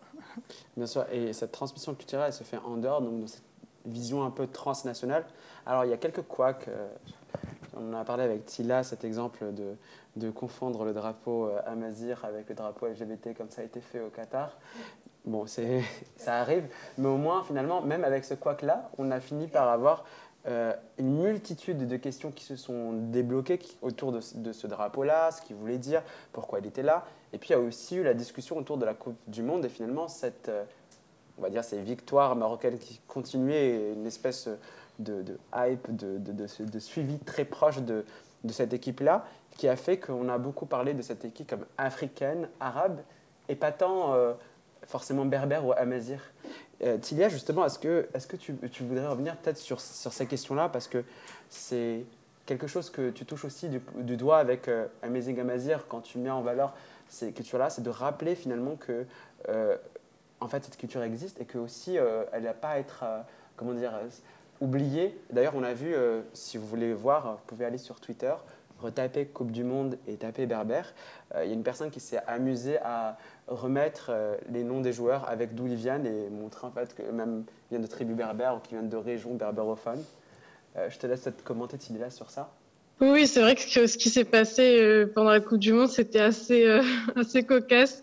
Mais d'ailleurs, ça arrive souvent, hein, même, même sur les réseaux sociaux, souvent les gens pensent que le drapeau Amazir est un drapeau LGBT. Bon, bah, voilà, peut-être parce qu'il est très coloré, mais c'est tant mieux, hein je sais pas, voilà. Euh, mais euh, oui, c'est assez intéressant de voir euh, comment, dans certains événements internationaux, le, Maroc en tout cas, ou, ou si un autre pays dans, une autre circonstance, a été vraiment décrit comme le représentant du monde arabe, du monde musulman, et souvent le, la dimension amazir, enfin la, voilà, la, dimension amazir n'est en fait pas vraiment mentionnée. Et, mais euh, après, il faut faire attention parce que ça, c'est souvent euh, ce qui a été véhiculé par beaucoup de médias arabophones ou du Moyen-Orient. Euh, c'est, enfin, par exemple, on voyait ça beaucoup sur Al Jazeera, beaucoup ça sur les médias occidentaux aussi. Mais après, quand on voit euh, la, la, communication officielle que fait, euh, par exemple, l'État marocain euh, en Afrique. Euh, quand il y a des investissements ou quand il y a des, je sais pas, des, événements culturels, bah, le Maroc, pour le coup, là, lui-même met en avant sa propre dimension amazir et s'en cache pas. Et sa dimension africaine et sa dimension juive. Donc, il faut faire attention à comment, comment on, de quelle perception en fait on se base et souvent, la, négation de cette amazirité, elle est souvent faite de manière exogène, comme l'a très bien dit Malika au tout début. Euh, c'est souvent d'autres personnes qui, définissent euh, ce qu'on est, mais en fait, euh, quand on voit les acteurs concernés qui communiquent eux-mêmes sur leur, propre culture, bah, bah, c'est ce qu'il faut aller voir. Et, je pense que c'est ce qu'il faut plus valoriser plutôt que les médias ou autres qui où il ferait un portrait euh, non, incomplet de, de ce que sont les, les, pays d'Afrique du Nord.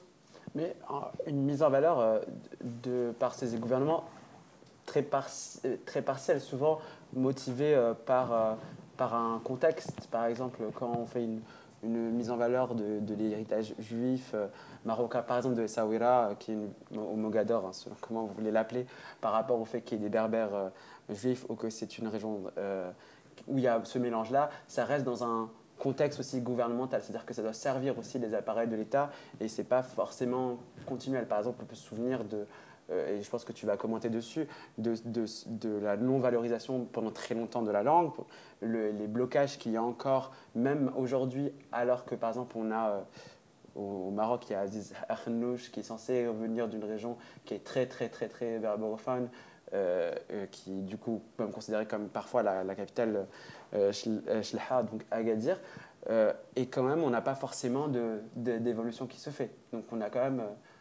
Ah oui, non, mais totalement, c'est ce que j'ai dit aussi au début de mon intervention, c'est que même s'il y, y, a beaucoup d'initiatives et de symboles, ça ne se traduit pas du tout au niveau des politiques publiques. Donc il faut faire, faut faire la part des choses entre la communication officielle et le narratif et ce qui est vraiment fait sur le terrain. Et d'ailleurs, euh, même quand on parle de, la reconnaissance de la langue, euh, pour ceux qui parlent euh, berbère, quand vous, essayez de lire les panneaux écrits en tifinard sur les autoroutes, des fois, ça fait pas vraiment sens.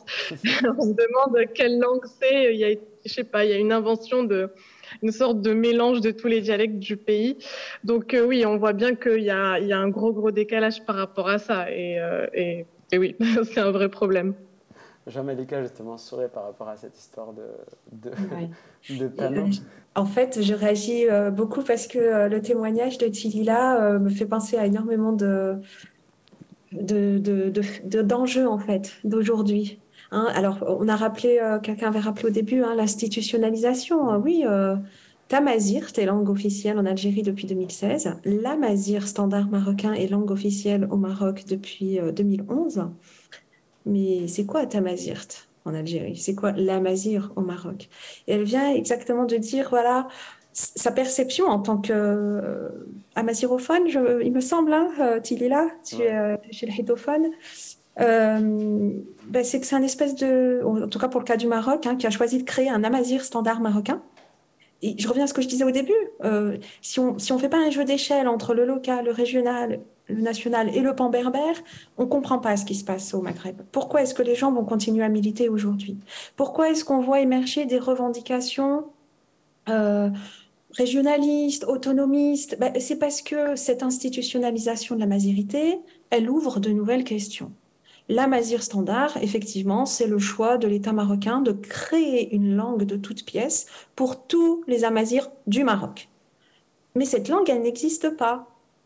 Et le souci, c'est que si les, locuteurs à qui on veut apprendre cette langue qui est en gestation, qui est en train d'être constituée par l'IRCAM, ben c'est qu'ils ressentent un espèce de, de rejet, enfin ils sont réfractaires parce que c'est pas la langue de leurs parents. On a beaucoup parlé des mères, on a la langue euh, amazir, c'est cette transmission qu'on a eue, c'est un rapport au terroir, et si ces références, elles disparaissent dans la langue qu'on essaye d'enseigner à l'école, euh, et je dis bien qu'on essaye parce que euh, pourrait se poser la question de la volonté politique. En 2003, quand euh, il y a décision par une loi, quelqu'un l'avait rappelé, que tous les enfants du primaire au Maroc apprennent la mazir, c'est une très belle initiative. Des décennies, deux décennies plus tard, on en est à 10-15% maximum. Donc, quelle est la volonté politique? Est-ce que c'est qu'une question de moyens? Voilà, toutes ces questions, elles, elles, euh, se posent. Hein. Et en fait, je crois que ce qui se joue derrière, je disais tout à l'heure, il y a un mot pluriel, le mot pluriel a beaucoup utilisé, été utilisé, la pluralité. En fait, euh, bon, je pense qu'il faudrait un petit peu distinguer. Euh, parfois, hein, les politiques au Maroc, en Algérie, sont pas tout à fait identiques. mais il y, a ce même prisme national et uniformisant. Et du coup, on n'arrive pas à penser la pluralité, on n'arrive pas à admettre le pluralisme au niveau culturel. Et, et du coup, ça découle de quoi? C'est le système de gouvernance, euh, les modèles de gouvernance tels qu'ils se sont constitués dans les nationalismes maghrébins. C'est le modèle, euh, on va dire, jacobin français. Un peuple, une langue, un territoire. Et on ne peut toucher à rien. Et, c'est, je pense, ces logiques-là qu'on voit derrière et qui correspondent pas à la réalité sociale du terrain. Parce que quand on dit la mazir pour tous les Marocains ou la tamazirt pour tous les Algériens, j'avais lu dans la presse hein, quand euh, la ministre de l'Éducation nationale à l'époque, euh, Nouria Benrabrit, avait voulu faire une expérience pilote d'enseignement du berbère dans la ville de Gigel, qui est une ville arabophone, les parents ont manifesté pour que leurs enfants ne n'apprennent pas le berbère. Hein. Pourquoi? Bah Parce qu'il y a des représentations. Je veux dire, oui, symboliquement, c'était très important d'intégrer dans les constitutions, mais on n'a pas travaillé sur les représentations. Je veux dire, depuis des décennies, on dit que euh, euh, le berbère, c'est pas une vraie langue, le berbère, c'est un dialecte, euh, le berbère, c'est la division nationale, le berbère, c'est l'invention du colonialisme français si on combat pas ces représentations qu'on a soi-même créées à forger, les gens vont pas changer comme ça du jour au lendemain. Et je pense qu'un des autres problèmes, si on regarde concrètement, à part, euh, à part quelques cas particuliers, euh, comme on dit en berbère, euh, le, le berbère ne fait pas manger le pain. Donc, qu'est-ce qu'on dit derrière? En fait, c'est la situation sur le marché linguistique. Quand on veut émerger socialement, avoir un statut économique, eh ben, il y a la langue officielle qui est l'arabe et il y a la langue non officielle mais incontournable qui est le français, voire maintenant l'anglais, etc. Donc, si on ne joue pas aussi sur ces facteurs-là, hmm. on en reste au niveau du symbole, comme l'a dit Tilila, au niveau de la communication. Oui, c'est très joli, mais les, questions réelles, c'est aujourd'hui qu'elles se posent. Voilà. Comment on fait pour que euh, la langue survive? Et, du coup, il y a une autre question qui se jouerait là, c'est est-ce qu'on, est-ce qu'elle peut survivre ou être diffusée à, l'ensemble des territoires nationaux, ou alors est-ce qu'il faut changer de, j'ai envie de dire, de matrice et se dire, bah oui, le régionalisme, ça existe dans plein d'autres États. Vous aviez cité Bouteflika, c'est quand même très symbolique de ce, de ce modèle euh, de ces œillères, en fait, hein, de dire je connais aucun pays au monde où il y a deux, langues officielles. Enfin, il y en a plein des pays où il y a des langues officielles euh, euh, plurielles. Euh, je prends le modèle de l'Espagne, vous avez les autonomies régionales, vous avez l'Inde, vous avez le hindi et le anglais, l'anglais, pardon, qui est l'ancienne langue coloniale, qui est officielle. Vous voyez, il y a des crispations dogmatiques au Maghreb qui empêche en fait de faire bouger euh, les choses et de régler, on va dire, sereinement les choses. Moi, je pense que ce qui se joue derrière, voilà, c'est un, un, système de gouvernance. Mais c'est vrai que s'il n'y a pas de pluralisme en général, j'ai envie de dire politique ou quel qu'il soit, le pluralisme culturel, il est compliqué. C'est une vraie question qui, qui, mériterait euh, de se pencher dessus plus, plus longuement euh, pour comprendre tout ça plus tard. Mais je pense que quand même euh, l'importance de c'était aussi de, de montrer ce volet culturel, c'est de ne pas juste être sur ce, ce, volet très important parce qu'il joue un rôle finalement à la fois sociopolitique, à la fois économique et qui permettent finalement la, la continuité euh, et la, la, création de ces différents modèles de, de, de vie, euh, de, des questions berbères, des cultures berbères, de, des, langues berbères à travers justement des représentations qui sont diverses. Et uniquement en augmentant ces, représentations que finalement on finit par les voir, finit par les imposer, par les mélanger à travers euh, soit la danse, euh, soit l'illustration, soit à travers finalement un peu de, sanctuariser aussi ça au niveau de l'académie qui reste finalement une partie très importante et, à laquelle euh, vous, tu contribues Malika et, et Tilia je pense bientôt aussi. Merci à toutes euh, d'avoir fait partie de cette euh, table ronde et euh, d'avoir répondu à toutes ces questions, même s'il y en a beaucoup plus qui arriveront. merci à l'IREMO de nous avoir accueillis et je vais peut-être laisser la, salle réagir à la fois en ligne et en présentiel. Il y a un micro qui va tourner. Voilà, donc n'hésitez pas si vous avez des questions. Oui, je voudrais savoir si vraiment, enfin si la, mazire, comme ça qu'on dit. La mazire. Et euh, le berbère, j'ai l'impression que vous en parliez comme si c'était la même chose. C'est vraiment la même chose?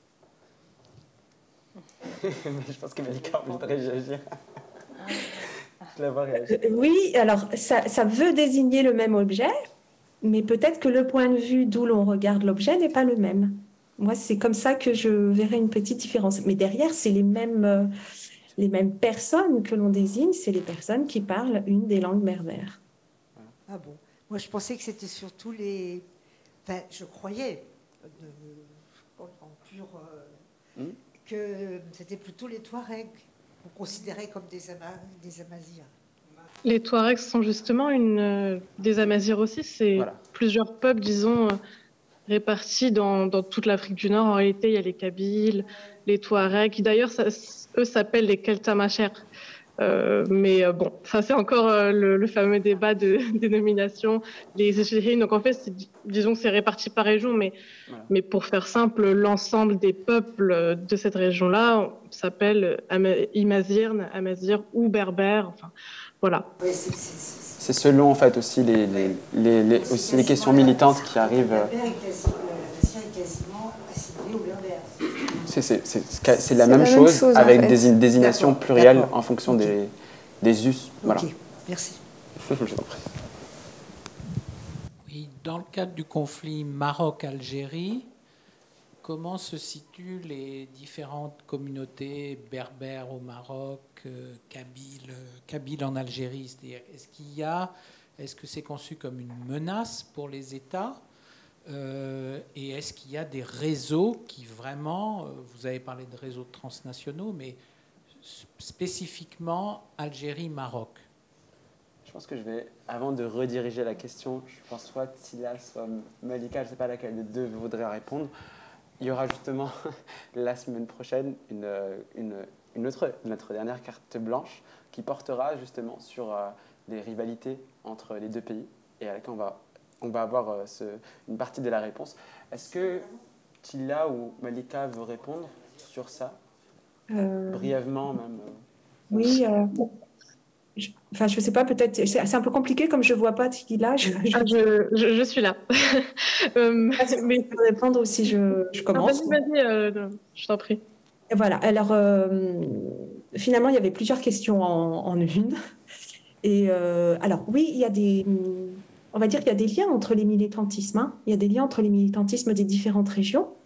Euh, on a parlé effectivement de la transnationalisation qui se développe beaucoup à partir des années 90. Mais en fait, les liens, ils existaient déjà avant au sein de l'immigration en France où euh, les Kabyles étaient très présents, mais où vous aviez aussi des, euh, des berbérophones marocains. Et donc, voilà, hein, les, militantismes se nourrissent aussi les uns les autres par rapport aux tensions, aux tensions géopolitiques. Alors la première chose à ne pas oublier, hein, c'est ce jeu d'échelle dont je vous parlais. Euh, les sentiments nationaux, ils restent forts, ils restent importants hein, chez les personnes. Euh, euh, donc on se sent algérien, on se sent marocain.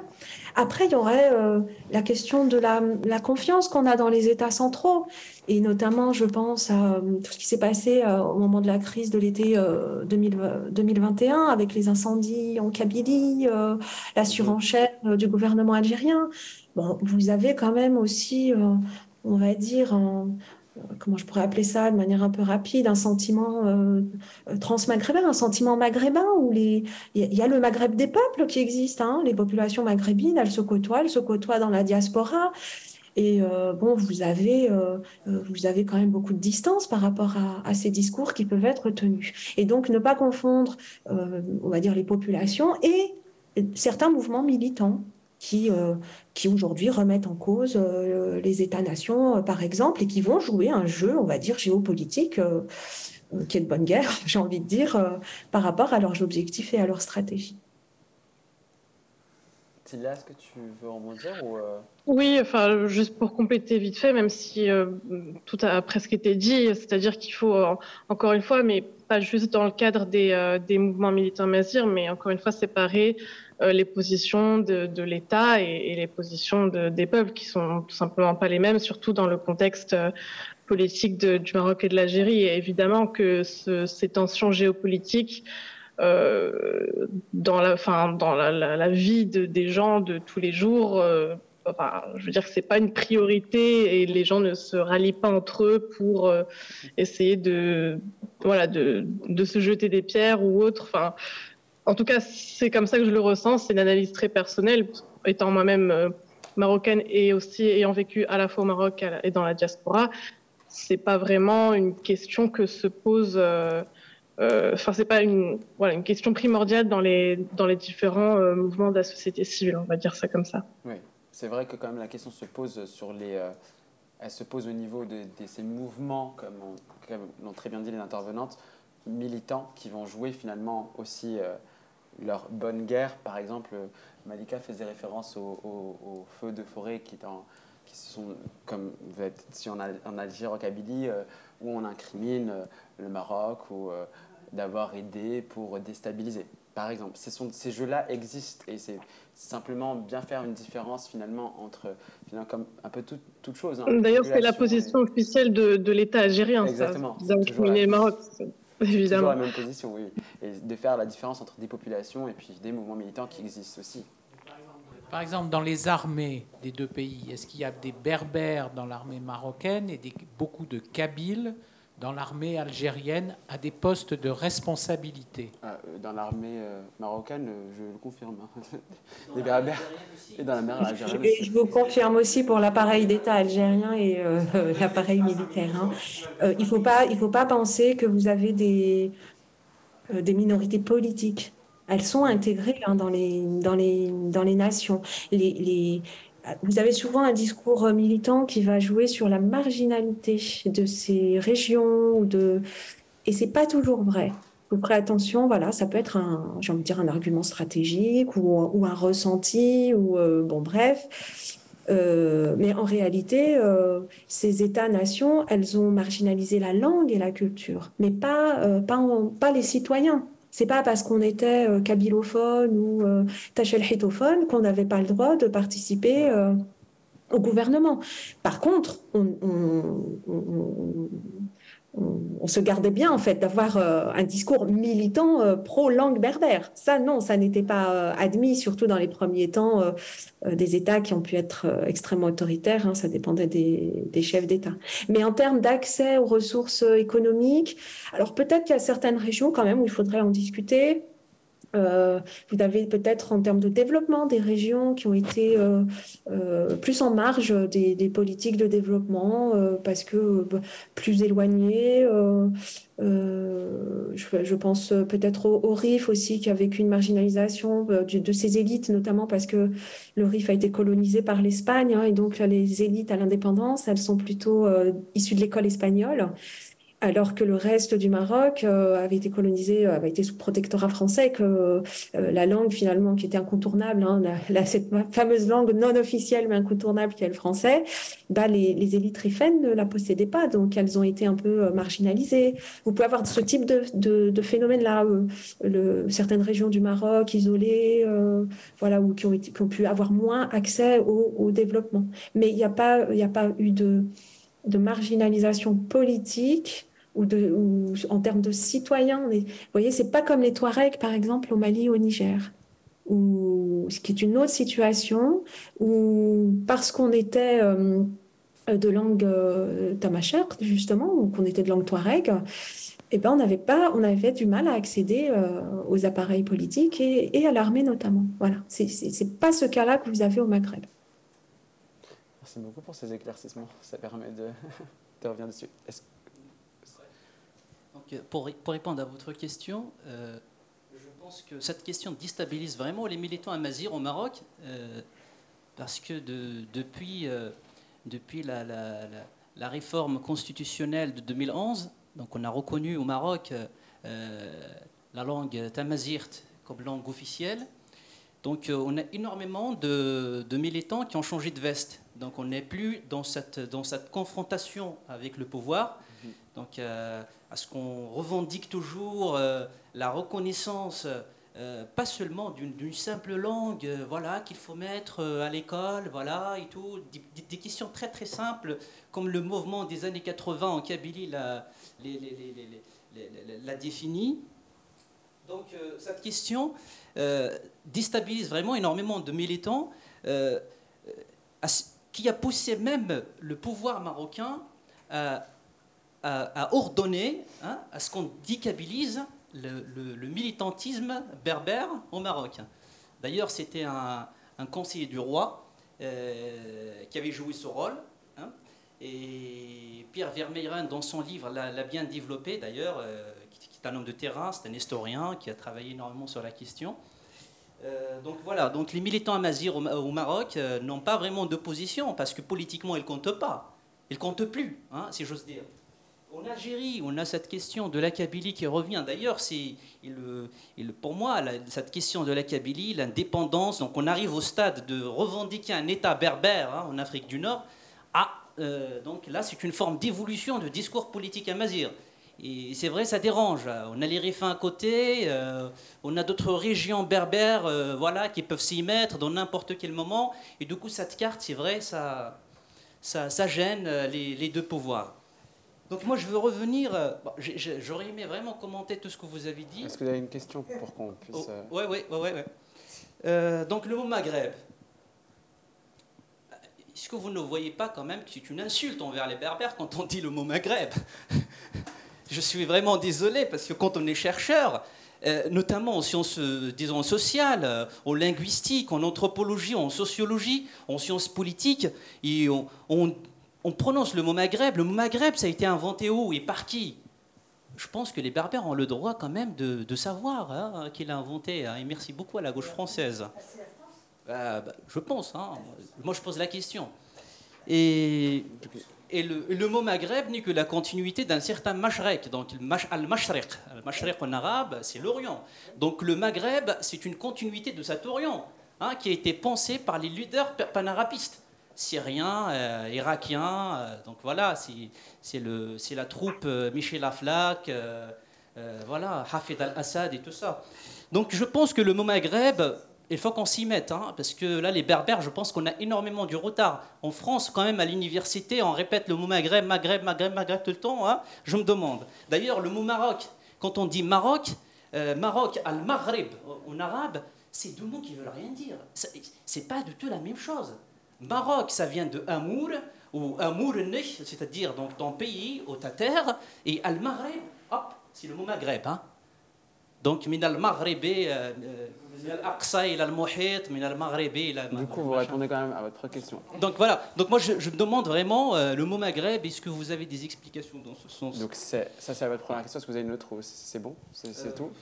J'aimerais bien commenter tout ce que vous avez Je sais, bah, moi aussi j'avais tellement aimé la faire pendant des années. Hein. C'est pour ça. N'hésitez pas d'ailleurs, pour ça et ceux qui, que ça intéresse, euh, Society met en place souvent dans ses newsletters des, euh, une revue de littérature qui permet de, de de suivre en fait euh, un peu avant chaque table ronde, vous recevez une, revue de littérature des principaux articles ou des principaux parfois films, parfois de la scénographie, parfois vidéo, pour permettre juste finalement d'introduire la, table ronde. Donc pour celles et ceux qui sont intéressés, quand on aura fini euh, justement les questions, n'hésitez pas à venir nous voir pour qu'on prenne vos emails au cas où, ou bien Jenny me les donnera. Donc la question par rapport au mot Maghreb, est-ce que euh, quelqu'un veut répondre c'était une question. Moi, je, moi, je veux bien, puisqu'on met en cause les sciences sociales de l'académie euh, académique euh, de l'université euh, de l'université française. Oui, bien sûr, le terme Maghreb, il a une histoire comme comme tous les mots. Il est lié au fait que l'Afrique du Nord a été intégrée à ce qu'on a appelé l'empire arabo-musulman. tout simplement. Et effectivement, on a distingué deux parties, le Mashrek et, et le Maghreb. Qu'est-ce que vous dire euh, J'avais commencé par dire, euh, évitons, enfin personnellement, moi c'est ma position, hein. j'évite les assignations et de dire aux gens, vous devez dire cela. À chaque acteur de s'emparer des choses par rapport euh, à son ressenti, par rapport à son expérience. moi j'ai tendance à dire, voilà, le terme Maghreb, c'est quand même la réalité des États maghrébins aujourd'hui qui se définissent de cette manière-là. Donc c'est quand même ce contexte dans lequel sont insérés ces, euh, ces berbérophones et, leurs enjeux. Euh, donc effectivement, à côté du terme amazir, vous avez eu, à partir des années 1990, quand il y a eu cette transnationalisation, le développement du terme tamazra comme alternatif euh, au, mot maghreb qui correspond hein, en fait à cette, à cette vision transnationale d'un berbère, euh, euh, de berbère, d'un peuple berbère qui aurait un territoire unifié. Or, tout ce qu'on vient de montrer, c'est que oui, il y a des dynamiques communes, mais il y a des réalités régionales extrêmement différentes et on peut, on peut pas faire comme si, comme si cela n'existait pas. Alors, le terme Tamazra fait quand même son chemin aussi au niveau académique, hein, puisque vous avez des revues, une revue qui, qui, dont le premier numéro va pas tarder à sortir, mais qui a été justement renommée avec le terme Tamazra pour dire voilà, c'est l'idée de prendre en compte euh, euh, le côté. Euh, alors, c'est en anglais, donc ils utilisent beaucoup le terme autochtonie, mais c'est dans, le terme une vision interne, en fait, des choses, hein, comme je le disais. Comme je le disais tout à l'heure. je réponds personnellement parce que moi, moi j'emploie le mot Maghreb et je le revendique en tant que berbérophone et spécialiste de langue et culture berbère. Et j'emploie aussi le mot berbère de manière concomitante au mot amazir. Euh, pourquoi? Parce que je, pense que ce qui peut se jouer aussi, euh, bah, c'est la notion de pluralité que j'ai que j'ai expliqué tout à l'heure. Oui, il y a des berbérophones euh, au Maghreb, mais vous, enfin, ou au nord de l'Afrique, ou dans Tamazra, comme vous voulez. Mais il y a aussi des arabophones. Qu'est-ce qu'on en fait de ces arabophones? Il faut bien trouver un terme qui convienne à tout le monde. C'est pour ça que tu avais cité au début mon, le projet de recherche que j'ai mené avec mes collègues comme euh, Karima Diresh, euh, on, a choisi d'appeler Maghreb Amazir exprès pour provoquer et les panarabistes qui voient que le Maghreb arabe et les militants berbères qui ne voient que Tamazra.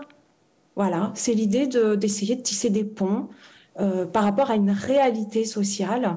Il y a des berbérophones et il y a des arabophones au Maghreb comment on fait avec cette situation-là. Voilà, c'est ma proposition, mais moi je n'impose à personne d'utiliser euh, de manière obligatoire euh, Maghreb ou Tamazra.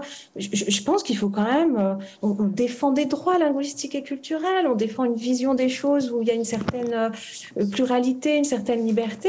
Il faut sortir des assignations ou des injonctions où on dit vous devez faire comme ceci. Moi, je, ce n'est pas ma position. Je, voulais juste euh, compléter, si c'est possible. Je ne euh, suis pas chercheuse. Hein. J'ai une pratique populaire et moi, je suis d'accord avec toi, en fait. Je te tutoie. Hein. Euh, parce qu'on a une pratique populaire. Déjà, il y a un fait en France. Moi, je suis née en France. Déjà, on nous appelle les Arabes. Il y a les Arabes et les Noirs. Déjà, c'est problématique. Et les rebeux Les rebeux. Donc, déjà, de facto, ça voudrait dire qu'il euh, y, a, y a des Arabes qui ne seraient pas noirs et des Noirs qui ne seraient pas arabes. Donc, déjà, c'est un problème. Et euh, après, les rebeux. Encore les rebeux, c'est une déconstruction euh, des quartiers. Je viens aussi d'un quartier. Donc, je peux tolérer dire que je suis rebeu, mais pas beurre, par exemple. ou encore moins beurette. Mais bon, tout ça, c'est de la sémantique. Donc, déjà, on est dans une déconstruction qui vient du mot arabe. Et c'est vrai qu'effectivement, pendant longtemps, on s'est appelé les Maghrébins de France, Maghreb, et pour nous, il y avait une connotation quand même assez péjorative, mais aussi euh, dans la reconnaissance euh, de, la mazirité qui passait par la berbérité au début. Moi, euh, voilà, on se disait arabe, après on se disait berbère, après on a dit non mais attends, on ne dit même pas berbère chez nous, on dit amazir, à notre africanité. Et c'est vrai que nous, maintenant, par exemple, notre compagnie de danse, on ne dit pas qu'on fait des danses maghrébines, on dit qu'on fait des danses d'Afrique du Nord. Déjà pourquoi?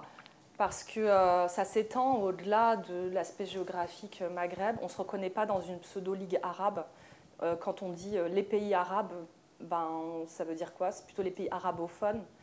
donc effectivement, d'un point de vue sociologique, on a bien compris que ça s'appelle autrement. Par exemple, une fois, on a performé à l'Institut du monde arabe. J'ai envoyé le petit synopsis en disant qu'on fait les danses d'Afrique du Nord et du Moyen-Orient parce qu'il y avait de la DAP qui est libanaise, syrienne, etc. Et on nous a fait changer le texte. On a dit non, euh, on ne mettra pas Afrique du Nord, on mettra Maghreb et Mashrek. J'ai dit non, je veux qu'on mette Afrique du Nord et Moyen-Orient. Et encore Moyen-Orient, on n'est pas trop pour ce, ce mot-là. Et on nous a fait changer le texte, vraiment euh, édité sur un papier. Donc j'étais assez euh, vexée, puisque, bah, comme le dit Malika, finalement, on a la liberté de choix. Et nous, notre choix, c'est de dire qu'on est une compagnie d'Afrique du Nord. En plus, on est une Sénégalaise, donc ça englobe aussi ce, rapport euh, diasporique euh, mm. d'anciennes colonies. Euh, donc je suis d'accord avec toi, il y, a, des, enjeux quand même qui sont assez importants dans ces sémantiques. Et, et je trouve, même si je n'ai clairement pas la culture académique, de chercheurs, etc., que parfois on s'éloigne. On a une Shelha qui est dans notre groupe qui petit à petit nous a dit il y a des chercheurs Schleuch qui, qui rejettent ce mot. On se dit tassousite maintenant. Le mot schleuch est péjoratif. Tassousite, c'est-à-dire de la région du Souss, la région d'Agadir, euh, voilà, sud-ouest marocain. Au final, il y a, en fait, euh, pour, pour euh, finir, pour poser la question qui va être en ligne, juste je voulais juste te dire une petite chose avant. Ouais, je, je, te laisse juste après, vraiment. C'est juste dire finalement que l'intérêt finalement de travailler sur des questions berbères, ce n'est pas tant de, ce n'est pas de juger de ce qu'on devrait utiliser, mais c'est de reconnaître l'étendue de ce qui est utilisé pour euh, pouvoir finalement comprendre qu'il y a différentes euh, réalités et ne pas rester sur une, une, seule façon de voir le fait berbère ou les personnes berbères et de comprendre qu'en fait il y a une grande pluralité. La pluralité vient aussi par la dénomination soit qui, est, qui vient des populations, soit qui a été donnée avant. Et après, c'est une question aussi de chacun de position, de chercheurs, de militants, d'activistes, d'artistes, de s'emparer de ces mots-là et finalement de les faire découvrir, ce qui est un peu le but aussi de, de tout ça. Malika, je pense que tu voulais rebondir. Oui, euh, vous avez le même phénomène en, en, Kabylie où le terme kabyle peut être remplacé euh, par euh, euh, en fait. Hein. en fait, c'est dans cette idée que c'était un mot péjoratif. Effectivement, à la base, ça, ça l'était. Hein, et donc, vous mais ça peut aller. Finalement, on se dit ça peut aller très loin. On va plus réussir à se nommer, on va plus réussir à nommer les choses. Voilà, on va leur s'appeler X ou Y euh, de manière très neutre. Ça va être un petit peu compliqué. Et juste une petite remarque sur l'expression Afrique du Nord. Euh, dans le monde académique, elle est rejetée. Pourquoi? Parce que l'Afrique, vraiment l'expression était utilisée par, euh, euh, par, les études coloniales en fait. Il y, a une, connotation coloniale que les chercheurs rejettent. Et du coup, moi j'utilise parfois plutôt nord de l'Afrique parce que ça coupe de cet héritage. Et par exemple, le centre de recherche que vous avez, vous avez, ça va loin, vous avez à l'INALCO, ça s'appelle euh, euh, Langue et culture du nord de l'Afrique et diaspora, pour pas utiliser cette expression Afrique du Nord qui a dans nos milieux une connotation fortement liée à la colonisation. Du coup, la question c'est pensez-vous qu'il faille une indépendance de certains des peuples amazirs et les Kabyles pour que la langue puisse prospérer? Et, ne pas s'éteindre. Est-ce que quelqu'un veut répondre? Bah, Moi, je veux bien. Euh, c'est un avis, c'est aussi un... En fait, c'est une question finalement très politique euh, qui est à poser aux, citoyens. Euh, moi, je ne la poserai pas sous ces termes-là. C'est plutôt quels sont les systèmes politiques où il est possible en fait d'avoir une pluralité linguistique? Et il suffit d'aller observer ce qui se passe sur la planète. Euh, vous avez des États où euh, vous avez, comme l'Espagne, hein, des autonomies euh, culturelles et linguistiques. Ça peut aller plus loin. il y a une certaine autonomie économique. Hein. Donc, on pourrait très bien imaginer des territoires avec une certaine régionalisation et qu'on définisse des régions où, parce qu'on parle telle et telle langue, bah, vous avez deux langues enseignées à l'école, deux langues utilisées dans l'administration. Vous pouvez avoir des systèmes un petit peu plus fins, on va dire, comme la Finlande en Finlande, euh, dans une, dans une région, à partir du moment où 20% euh, de, de, la population parle telle ou telle langue, elle doit être enseignée à l'école. Donc, voilà, euh, en théorie, c'est pas obligatoire d'aboutir à l'indépendance. Aujourd'hui, c'est vrai que s'il y a eu radicalisation des revendications dans certaines régions, on cite beaucoup la Kabylie, mais vous avez ces phénomènes régionalistes, hein, ils, parcourent euh, d'autres régions également, même si on ne sait pas très bien comment c'est implanté, euh, s'ils ne sont pas majoritaires non plus pour euh, la Kabylie d'ailleurs. Hein.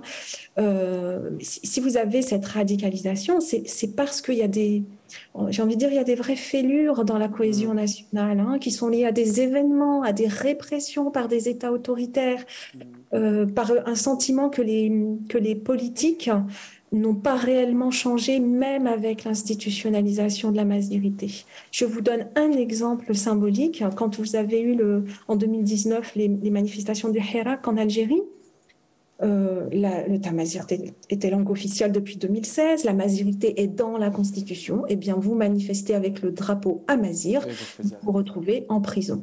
Donc qu'est-ce que ça veut dire derrière? C'est que bah, finalement, peut-être que les États ont concédé des choses parce qu'ils ils, veulent continuer à maîtriser la situation, et que c'est peut-être ça que ressentent euh, les, euh, les citoyens. Voilà.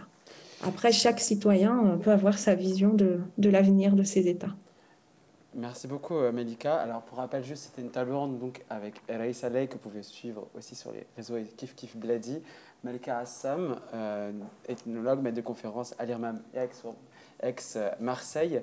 Tila Sarah Bakrim, que vous pouvez suivre sur amazing.amazir.off sur euh, Instagram.